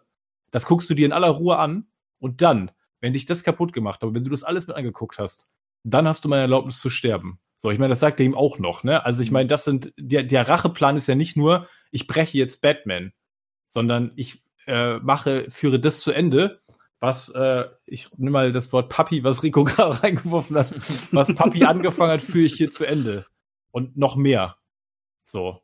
Weil das jetzt, vielleicht sind ja zwei Missionen. Das eine ist so, ich führe die Mission von Ras Al Ghul zu Ende, womit ja dann auch Talia mit im Boot ist. Und das andere ist, gleichzeitig nehme ich noch was Angenehmes mit dazu, weil ich räche den auch noch. Indem ich dann gleichzeitig noch den Typen zur Strecke bringe, der Papi getötet hat. Umso interessanter ist, dass also im Grunde geht's ja tatsächlich so um die Zerstörung einer Infrastruktur, an der wir irgendwie trotzdem ja alle hängen, ne? Ja. Und wie du sagst, Mhm. wir, man ist so völlig entrückt davon mittlerweile, al- also zumindest hier, ne? Der, der normale Bürger auf der Straße, ein normaler Polizist, so entrückt davon, dass der quasi nicht begreift, ähm, und das zeigt sich ja dann immer wieder, dass das ihn au- auch irgendwie betrifft. Wenn der jetzt diese Gewalt zulässt an der Stelle, dann geht das System kaputt. Äh, und zwar auf einer Weise, die ihn eben auch betrifft, mittelbar. Das ist ja das auch diese Kapitalismuskritik letztendlich, was man dann wieder gezogen hat damals, auch zu diesem ganzen äh, Crash bei dieser Occupy-Bewegung hier, was wir dann ja auch gesehen haben, über diese ganzen Immobilienanleihen, dass dieses ganze Geld letztendlich tatsächlich von uns allen ist und es plötzlich die kleinen Leute waren, die dann alles verloren hatten. Obwohl sie nur ein bisschen Geld gespart hatten. Weil halt die Großen mit ihrem Geld gezockt haben. Ja, also die Bane-Truppe flüchtet dann eben aus der Börse mit einer kleinen Stuntshow auf Motorrädern. Haben dann auch eben ein paar Juppis noch im, im Schlepptau und äh, ja, die Polizei nimmt dann auch direkt die Verfolgung auf. Und wer ist wieder mit dabei? Wer ist wieder mit dabei? Officer Blake. Ja. Blakeman! Blakeman ist, ist immer dabei. Ja, ähm, die Verfolgung geht dann eben in ein, ähm, was ist das, ein Unterführungssystem. Ähm, was, genau, ein, ein, Tunnel, der dann auch unter Fan, äh, in Fankreisen dann, als der Film damals rauskam, dann für viel Gesprächsstoff sorgte, denn man fährt noch bei Tageslicht rein Ja. und kommt dann ähm, mitten in der Nacht raus. Dämmerung. Äh, Okay? Wir das kommt- auf Dämmerung einigen. Ja, Genau. also sie haben es tatsächlich schon so ein bisschen probiert, ne, da- dass die Lichter außen schon mal angingen, also es dämmert, aber innerhalb von so wenigen Minuten, dass es dann wirklich äh, stockdunkel wird, hm, weiß ich nicht, ob das wirklich so klappt. Aber gut, ähm, das, das sei mal so dahingestellt. Ähm, auf jeden Fall gibt's eine nette Szene mit zwei Polizisten, mit einem älteren und einem jüngeren, die äh, mehr oder weniger komplett aus The Dark Knight Returns äh, übernommen wurde. Was sehr schön ist. Was sehr schön ist, ja. Ähm, äh, so, so konkret gibt's das nämlich relativ selten. Während der Autofahrt meinst du jetzt? Genau. Ja. Du kannst dich auf eine Riesenshow freuen. Ja, okay. Easter Egg, das ist der Schauspieler, der den fahrenden Polizist spielt, ist Will Estes. Der damals schon äh, parallel, der ist eigentlich nur bekannt, weil er seit der ersten Staffel bei Blue Bloods dabei ist, wo er nämlich auch die ganze, die ganze Serie über einen äh, Streifenpolizisten spielt. Mhm. Das ist immer ganz lustig, finde ich, dass sie den genommen haben. Hm, okay. Kurze Frage. Warum ist hier die Reminiszenz schön und die Batman Returns Reminiszenz bei Dings, äh, bei dem Maskenball nicht? Ich finde Okay. die auch schön bei Batman Returns. Habe ich ja gesagt. Mir gefällt diese Reminiszenz an äh, Batman Returns. Ich glaube, Bernd ging es eher darum, dass halt der, das Bezug auf einen Regisseur genommen wurde, nicht auf einen Comic. Äh, Das war- einerseits das und, und dass sie für mich nicht offensichtlich genug ist. Außer, Ja. dass sich das Szenario an sich ähnelt, hier aber tatsächlich eins zu eins Dialoge und die Szene aus einem Comic, was ähm, mit als, als Vorlage eben für den, für den Film oder für diese Reihe auch gilt, dann eben benutzt wurde. Okay. Soweit verständlich? Du Wie hast gesagt, mich. ich, ich, ich trau, ich trau dieser, dieser Maskenball-Szene nicht, dass sie wirklich absichtlich eine Hommage sein soll oder mit eingebaut wurde, während ich es hier äh, gar nicht, eigentlich gar nicht drum rumkomme. Hat jemand die E-Mail-Adresse von Chris Nolan und seinem Bruder? Dann, Irgendwo hier unten. Oh, wenn ich Ja. die hätte. ja. Okay, und jetzt was, um was haben wir jetzt endlich nach Minute 45, das erste Mal, oder 46 ist, glaube ich, das erste Mal in dem Film? Batman. Man. Endlich. Oder? Auf dem Bettpot. Ja. Auf Medpot. Mit Ich seinem, was? Mit diesem komischen Gewehr, was auch immer das sein soll, was, er da Ja. abschießt, so. was dann kaputt, direkt kaputt gemacht wird. Ja, also einerseits eine EMP-Waffe, ne, die dann einfach erstmal so die gesamte Elektrik drumherum äh, außer Kraft setzt. Und was mich ein bisschen nervt, und das ist wieder diese Schnittgeschichte, dass, dass die Waffe getroffen wird von der Kugel, bekommst du laut des Schnitts ja gar nicht mit. Ja. Es macht auf einmal Peng, Batman steht da mit seiner Waffe. Wenn man genau hinguckt, sieht man, dass da irgendwie jetzt ein Loch drin ist. Aber es ist wieder so schnell zusammengeschnitten worden, dass dieser eigentliche Gag völlig untergeht, finde ich. Ja, du siehst das den Polizisten danach nochmal, ne? Dass er Ja. so ein bisschen irgendwie Ja. merkt, okay, was habe ich jetzt gemacht? Aber das macht vom Schnitt sowieso keinen Sinn, weil in dem Augenblick, wo Batman, man noch Batman sieht, hat er die Waffe schon weiter unten, als dann in der nächsten Szene, wo man sieht, dass die Kugel drin steckt. Also eigentlich macht das so vom, vom, vom Ablauf sowieso keinen Sinn. Das ist auf jeden Fall ein Schnittfehler. Ich finde tatsächlich, was für mich hier noch viel schwieriger ist, ich weiß nicht, ob ihr damit auch ein Problem habt, ist so ein bisschen, Rico sagte das gerade schon so ein bisschen witzig. Wir haben jetzt nach 46 Minuten, eine Dreiviertelstunde läuft jetzt dieser Film. Ne? Und Mhm. wir haben jetzt erst den ersten Auftritt. Ich Ja. finde den dafür ist der relativ schwach inszeniert, finde ich. Ja.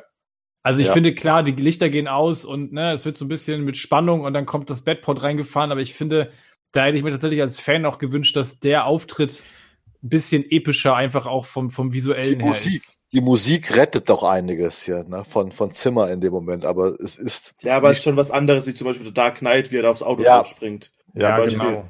Oder, Wobei ich ja. finde, sein eigentlicher stimmungsvoller Auftritt ist ein paar Momente später. Dazu kommen wir aber gleich. Wir haben jetzt dazwischen ja noch Catwoman, äh, das Ja. erste Mal im vollen Kostüm, die äh, sich, äh, ich glaube, auch bei Daggett in der Wohnung Ja. befindet und Mhm. einen leeren Safe vorfindet und nebenbei die Verfolgungsjagd auf Batman beobachtet. Denn dahin verschiebt sich auf einmal der Fokus. Ne? Es wird äh, nicht mehr, werden nicht mehr die Börsenjungs verfolgt, sondern ähm, der, der seit acht Jahren verschwundene dunkle Ritter. Auch Foley sagt sofort hier, das ist jetzt meine Prämisse, das ist unser Fokus.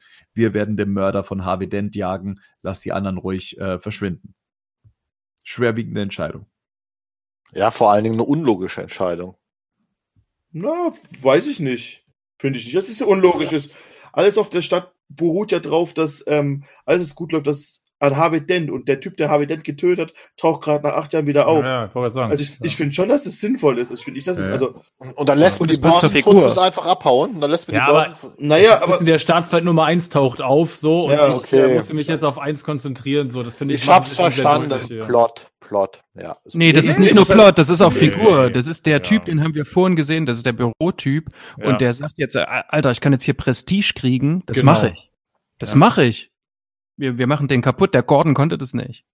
Vor allem, weil, genau, weil es ja eigentlich auch in der Story keinen Sinn ergibt, weil Batman hilft denen ja.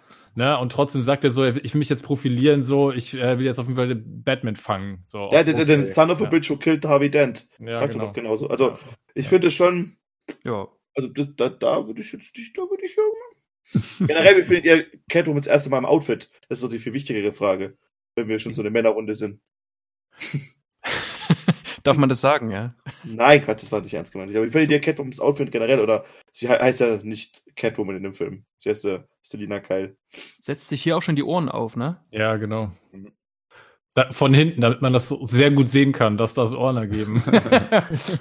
Katzenohren hat sie auch, Katzenohren hat sie auch schon vorhin auf dem Ball, ne? Also, Ja, ja, klar, aber jetzt hier die Brille, das ging ja auch mal darum, ne, bei auch, da haben sie sich ja im Vorfeld überlegt, wie können wir die, wie können wir das denn machen, dass sie diese Ohren hat, aber dass das trotzdem irgendwie nicht zur Maske gehört, sondern noch irgendeine Funktion hat. Ja, und dann haben sie Splinter Cell gespielt. genau. Hat's wieder gepasst. Wobei, das fehlt mir so ein bisschen. Also der, der Anzug wird ja einfach mal so in den Raum geworfen. Sie hat das Teil Ja. einfach an. Er wird nicht etabliert. Das heißt, er wird, er wird auch nicht erklärt, was für eine Zweckmäßigkeit er gerade hat. Ne? Außer, dass er eben ein Catsuit ist, dass sie eine Brille hat, die anscheinend eine Funktion hat. Aber wenn wir jetzt noch gesehen hätten, wie sie in dieses Apartment reinkommt, dank dieses Anzugs. ja, absolut. Mhm. Auch, dass sie High Heels hat. Halt, ne? Ja. Auch wieder, ge- auch wieder diese Kürzung, von denen ich am Anfang schon gesprochen habe. Der Film will unglaublich viel erzählen und verliert, verliert ab und zu mal so ein bisschen die Fäden. Das ist für mich auch einer. Ich finde hier auch das erste Mal die Präsentation von, von, von Catwoman's Suit und das ist so ein bisschen so, das ist so beiläufig. Also das ist so einfach, wir sehen sie halt jetzt von hinten, wie sie da halt steht und das war's. Und danach, genau, wie du Bernd schon sagst, es wird kein Bezug mehr darauf genommen. Wo kommt dieser Anzug her? Wo hat sie ihre Gadgets her? Hat sie die geklaut? Also wo kommen die Dinger denn her? Also das ist ja hochtechno hochtechnologisch, was die da hat. Wie kommt Selina Kyle überhaupt da ran? Wahrscheinlich irgendwo gestohlen, ne? Das ist ja die einzige Erklärung. Ja. Also mir, man muss mir nicht immer alles erklären. Nee, ne? Also das würde ja in dem Film, der eh schon versucht, so viel zu erklären, äh, nee, nee, verzichte ich lieber drauf. Ähm, aber wie gesagt, so eine Etablierung des Anzugs, weil sie ist auf einmal da. Sie hat trägt auf einmal Genau. ein Kostüm und Ja. die Funktionsweise dessen oder dass es ja nicht ein Kostüm sein soll, sondern ein zweckgebundener Anzug, das kommt hier ein bisschen zu kurz. Aber Dass sie überhaupt ein Kostüm, dass sie überhaupt ein Kostüm trägt. Ne? Also sie, ist- bisher, ist- ich meine, bei, bei, bei in Wayne Manor bricht sie einfach so ein. Es scheint ja auch noch irgendwie so, dass man den Namen auch noch irgendwie nachverfolgen kann. Also bisher haben wir nicht, habe ich nicht das Gefühl, dass sie sich besonders Mühe gibt, jetzt irgendwie unentdeckt zu bleiben. Wir haben mal The Cat vorher noch mal irgendwo in dem Zeitungsartikel. Ist das vorher in dem Film schon? Ja. The Cat Oder auch Burglar heißt du drauf, oder? Ja, Das genau. Cat Burglar. oder- Ja, aber da wird nicht darauf Bezug genommen, dass sie irgendwie gesehen worden ist und irgendwie katzenartig aussieht oder so, ne? Es gab einen Online-Artikel, ich habe den aber nicht mehr gefunden, ich habe den gesucht, weil ich das damals mich auch gefragt habe. Da wurde mal erklärt, also man hat sich wohl Gedanken gemacht, äh, was dieser Anzug äh, alles kann oder wofür gut ist und de facto ist er, und das glaube ich sogar, weil er ja so, so er hat ja so, so eine Art Pal Paletten, ne? also ist ja diese Oberfläche. Das soll dazu dienen, dass sie nicht von Infrarotkameras erfasst werden kann. Das ergibt ja für eine Diebin sogar Sinn, die also als Mhm. Fassadenkletterin, also äh, dass die von Überwachungskameras nicht gesehen werden. Und in den Ohren, Brillen ist halt auch so eine Art äh, Computerdisplay eingebaut. Das hatte ich mal gelesen, aber es wird halt im Film tatsächlich nicht etabliert. Und zwar ähm, hat Nolan wohl gesagt, äh, das, das braucht man gar nicht, das zu Aber sieht etablieren. man dann auf so einem Infrarot nur ihren Kopf? Ich habe keine Ahnung, wie das funktioniert. Übrigens, Äh, by the way, übrigens Cat Burglar heißt einfach nur Einbruch auf Englisch. Ja, Also, okay. Ja, Einbrecher. Also, dann war das doch dann, ja. ja. Aber In den Comics steht es doch auch immer da als Cat Burglar am Anfang, oder? Nee, Ja. ja. Einbruchserie. Aber wie- da, sie hat auch noch High Heels an, ne? Darf man auch nicht vergessen als Einbrecher. Ja. Mit so Ja. einer kleinen Waffe hinten dran. Also ich Ja. finde es grundsätzlich ist ein sexy Kostüm. Ja, total. ja. Mir, mir gefällt's auch in, im grundsätzlichen Aufbau. Ich bin jetzt nicht so der Freund von diesen Katzenohren. Ne? Also grundsätzlich nicht, äh, die so oben aufgesteckt werden wie bei so Karnevalsmasken. Das, ähm, die, die, diese Optik gefällt mir nicht so ganz. Ich bin eher so der Freund, äh, Catwoman tatsächlich als komplett Diebin zu zeigen. Also wirklich, ein, dass, dass auch ihr Kopf in einer Maske noch steckt und sie dann eben diese große Brille aufhat. Ähm, das ist so eher mein Kostüm. So offene Haare, lange Stiefel, also so, so Stiefeletten und so weiter. Alles, was eigentlich nicht so wirklich äh, Funktional so ist. Ja. Genau, alles, was nicht so funktional ist und das Ganze Ja. eher in Frage stellt, finde ich immer eher hinderlich. Jetzt haben wir genug über Catwoman gesprochen, wir haben Batman. Und wenn er schon mal da ist, dann lasst uns mal über ihn sprechen. Äh, er verfolgt ja weiterhin noch ähm, äh, den, den äh, Motorradfahrer. Und wie gesagt, für mich ist das jetzt eigentlich der effektive Auftritt von Batman. Und ähm, zwar, dass dann ähm, der Motorradfahrer eben seinen Beifahrer verliert, indem er einfach nach oben gezogen wird Mhm. und sich der Batpod einfach in den Weg stellt und äh, den Motorradfahrer zum Sturz bringt. Und Batman, und das ist dann eben das auch, wenn dann diese Hans Zimmer Fledermaus Flapper, nenne ich es jetzt mal, dann auch äh, musikalisch das Ganze nochmal unterstreichen. Das ist für mich so klassisch, Batman ist wieder da. Das ist so bum bum. Und ähm, Ja. Ja. das, das, das ist, glaube ich, mitten in LA gedreht. Äh, Ja. Ich, ich finde, das kennt man auch. ja, absolut. Ähm, aber super. ist eine meiner Lieblingseinstellungen, äh, wie auch hier Batman jetzt inszeniert wird, wie er dasteht. Das ist, glaube ich, auch in IMAX gedreht und wie dann die, die Hubschrauber kommen und wie er ins, wie er so langsam ins Licht blickt. Also das gehört zu diesen Gänsehautgeschichten gepaart mit der Musik von Hans Zimmer, wo ich sage, das ist Batman, verfolgt von der Polizei, im, im Lichtstrahl der Polizei. Ähm, völlig, völlig missverstanden, der Typ. ähm, und äh, ja, das ist sein, sein erster großer Auftritt nach acht Jahren. Er bewegt sich tatsächlich ein bisschen behäbig ähm, und guckt erstmal, was hier los ist. Ne? Also ähm, er lässt sich da schon ein bisschen Zeit. Das Ja, wird ich, auch cool, oder? Ja, gleichzeitig ist es cool. Also absolut richtig. Äh, Rein, Das ist so, ich habe keine Angst vor euch. Ja, Er stimmt. Du ja, meinst, er ist einfach lässig, er ist gelassen, was. Mhm. äh, ja, ich weiß nicht. Also Was ich habe ja, ich habe ich habe nach wie vor das Problem, weiß ich ja schon mal, was ich ja bei den anderen beiden Filmen schon gesagt habe. Der Suit wirkt halt einfach nicht im Licht. So und das gleiche Problem haben wir jetzt hier wieder. Der ist halt einfach ausgeleuchtet komplett. die Ne? Fußpartie halt, ne? Ja, generell. Also er steht, ja- er steht ja komplett an dem Scheinwerferlicht so. Ich finde, da wirkt der Suit halt gar nicht. Also ich finde den Shot auch überhaupt nicht epic. So gar nicht. Ich finde auch die Szene, wo er den, wo er den, den, den Typen, äh, der fliegt über den Batpot und dann auch wie Batman dann die Kamera schwenkt nicht, sondern Batman kommt dann von links irgendwie reingeschritten, irgendwie, dann sieht man noch die Faust. Also das ist irgendwie auch was, wo ich sage, ja, das, ich weiß nicht, da fehlt mir so ein bisschen in der Inszenierung einfach das Epische. Das hätte man besser machen können, glaube ich. Ich glaube, das ist wieder der Punkt, wo ich halt bei Nolan immer wieder an den Punkt, wo ich sage, das, das hat er an vielen Stellen äh, nicht so richtig raus. Also das, das wenn das jetzt ein Snyder inszeniert hätte, dann, ne, Nee, bei, ja, aber das ist Okay. ja der Punkt so. Ja, aber ich finde trotzdem so, man, es ist halt, es geht ja trotzdem auch hier um die visuelle Inszenierung so und die Figur, die taucht jetzt das erste Mal richtig auf, finde ich jetzt, wie gesagt, nicht besonders episch gelöst. Aber ja, wir müssen uns da ja auch nicht einig sein. Also für mich äh, ist die Szene jetzt nicht besonders großartig. Musik und so kann ich, bin ich alles, bin ich alles dabei, aber ich finde halt gerade, wo er im Licht steht und der Anzug so komplett ausgeleuchtet wird, auch mit diesen Zwischenräumen zwischen den irgendwie Einzelteilen des Anzugs, ja, ist jetzt nicht meins. mir- aber ich habe ja ich- mit, Ja. Ich bin mir auch nicht, also ich finde nicht, dass der komplett ausgeleuchtet ist.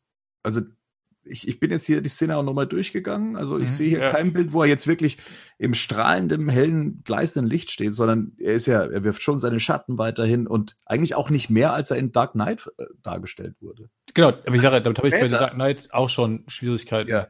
ja. Aber es, es ist, glaube ich, dann nochmal ein Unterschied, wenn er dann später Ja, bei Tageslicht. Tag ja, ist. ja, absolut. Ja, klar. Ich Ja. habe im Verlauf des Films tatsächlich mit der Mundpartie ein größeres Problem. Ja. Irgendwie will Bales Gesicht nicht mehr in diese Maske passen. Ja, das haben wir doch aber Ja. hier auch schon. Vorher sieht man ihn auf dem Bedpot Ja. schon ziemlich von vorne, ne? so ein Frontal-Shot, wo man ihn sieht, wo man den Kopf sieht.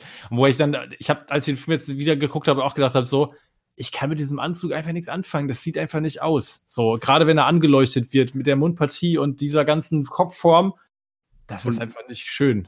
Und vor allem halt, wenn halt, also, oh, oh, noch kurz was zu Motzen. Das Problem ist halt beim Motorradfahren, man, er versucht halt immer verzweifelt die Augen aufzuhalten, was halt beim Motorradfahren schwierig ist. also es ist halt einfach, das, Hätte er nur weiße Augen. ja, oder halt ein, äh, oder halt ein Visier davor oder sowas. Eine Batbrille.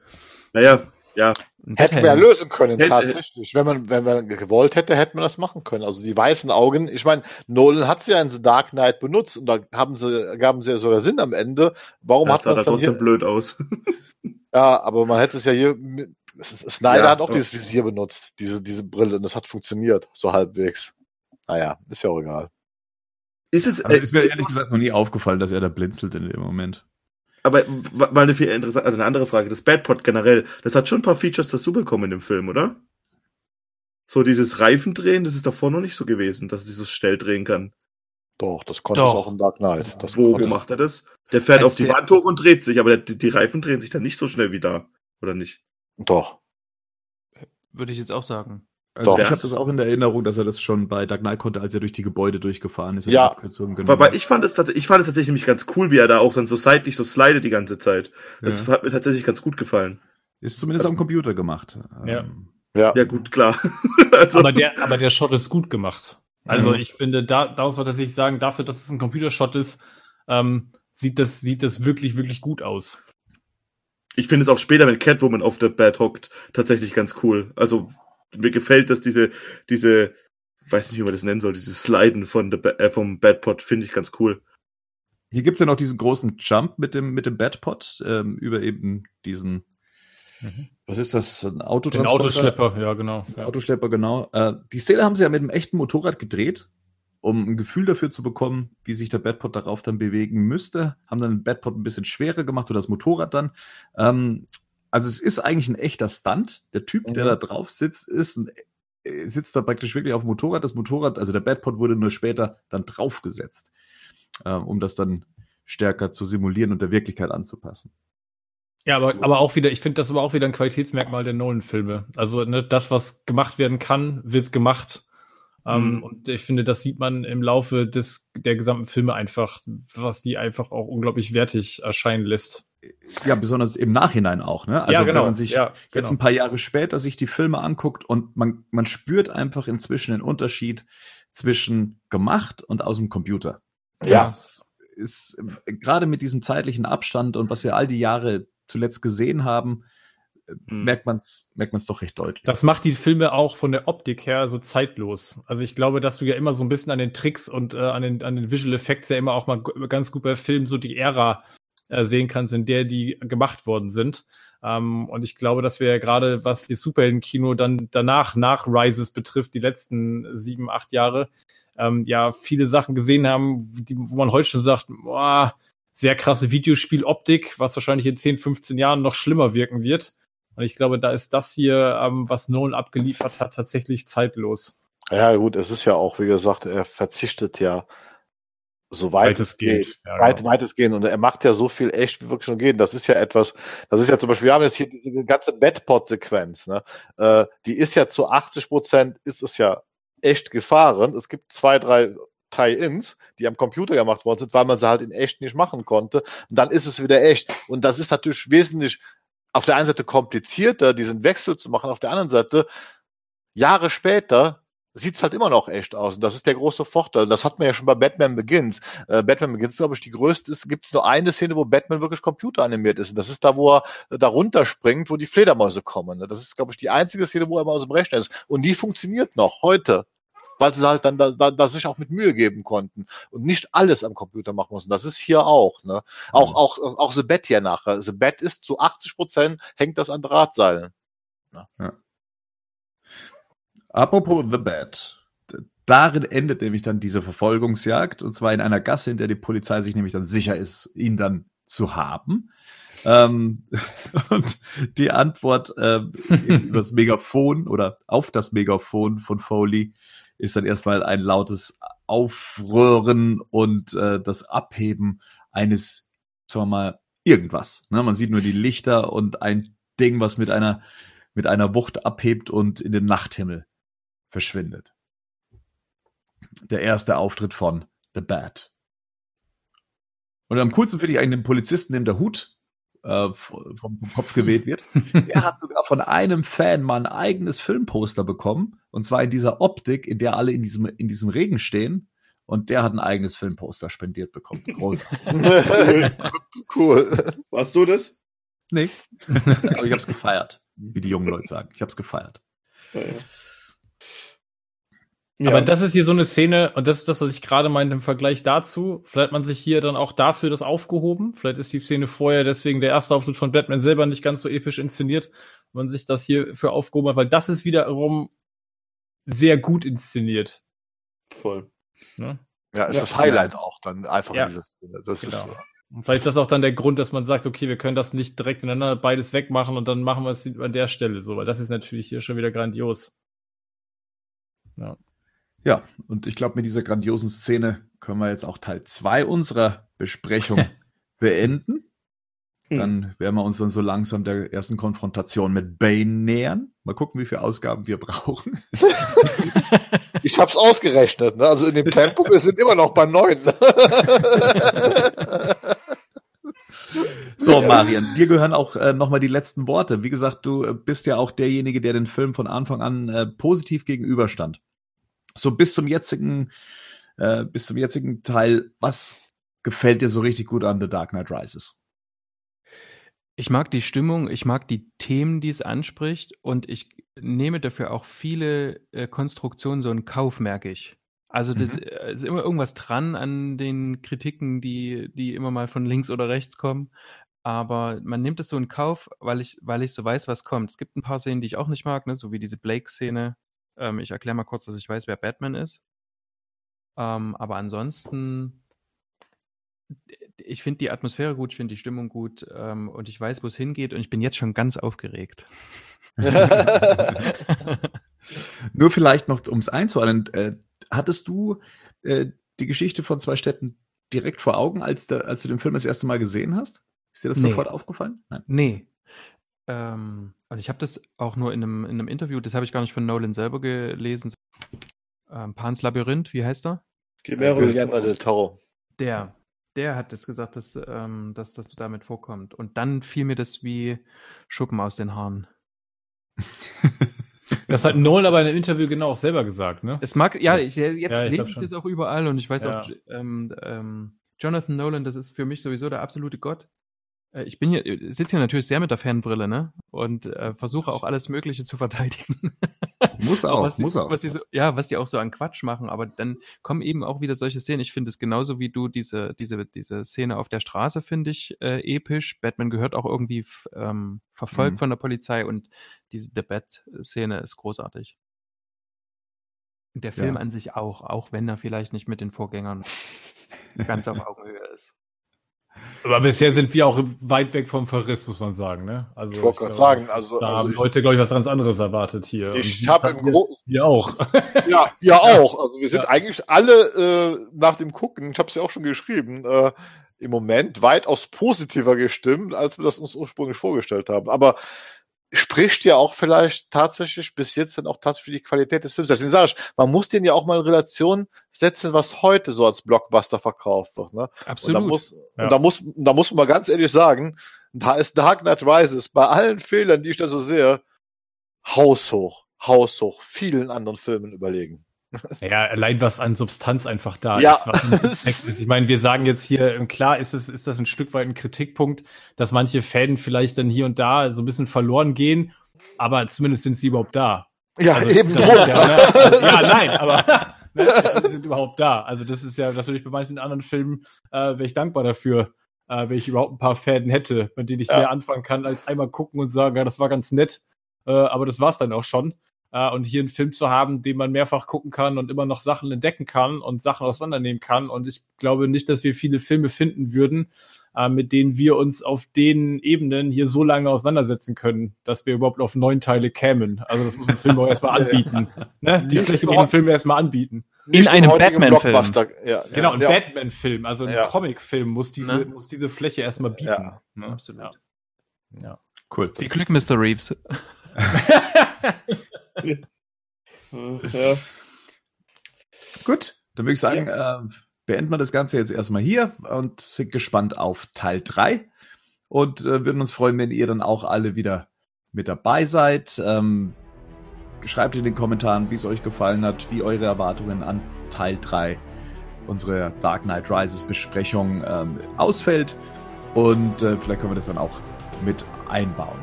Von dem her verabschiede ich mich und danke erstmal in die Runde. Wir haben zu danken, also ich habe zu danken. Vielen Dank. Ja, danke. Dankeschön. War mir eine Freude wieder. Na sicher. Und so soll es weitergehen. Ich äh, werde jetzt erstmal meine Stimme schonen, ähm, aber freue mich schon, weiter über diesen Film zu sprechen. Bis dahin, ciao, servus und gute Nacht. Macht's gut, ciao. Ciao.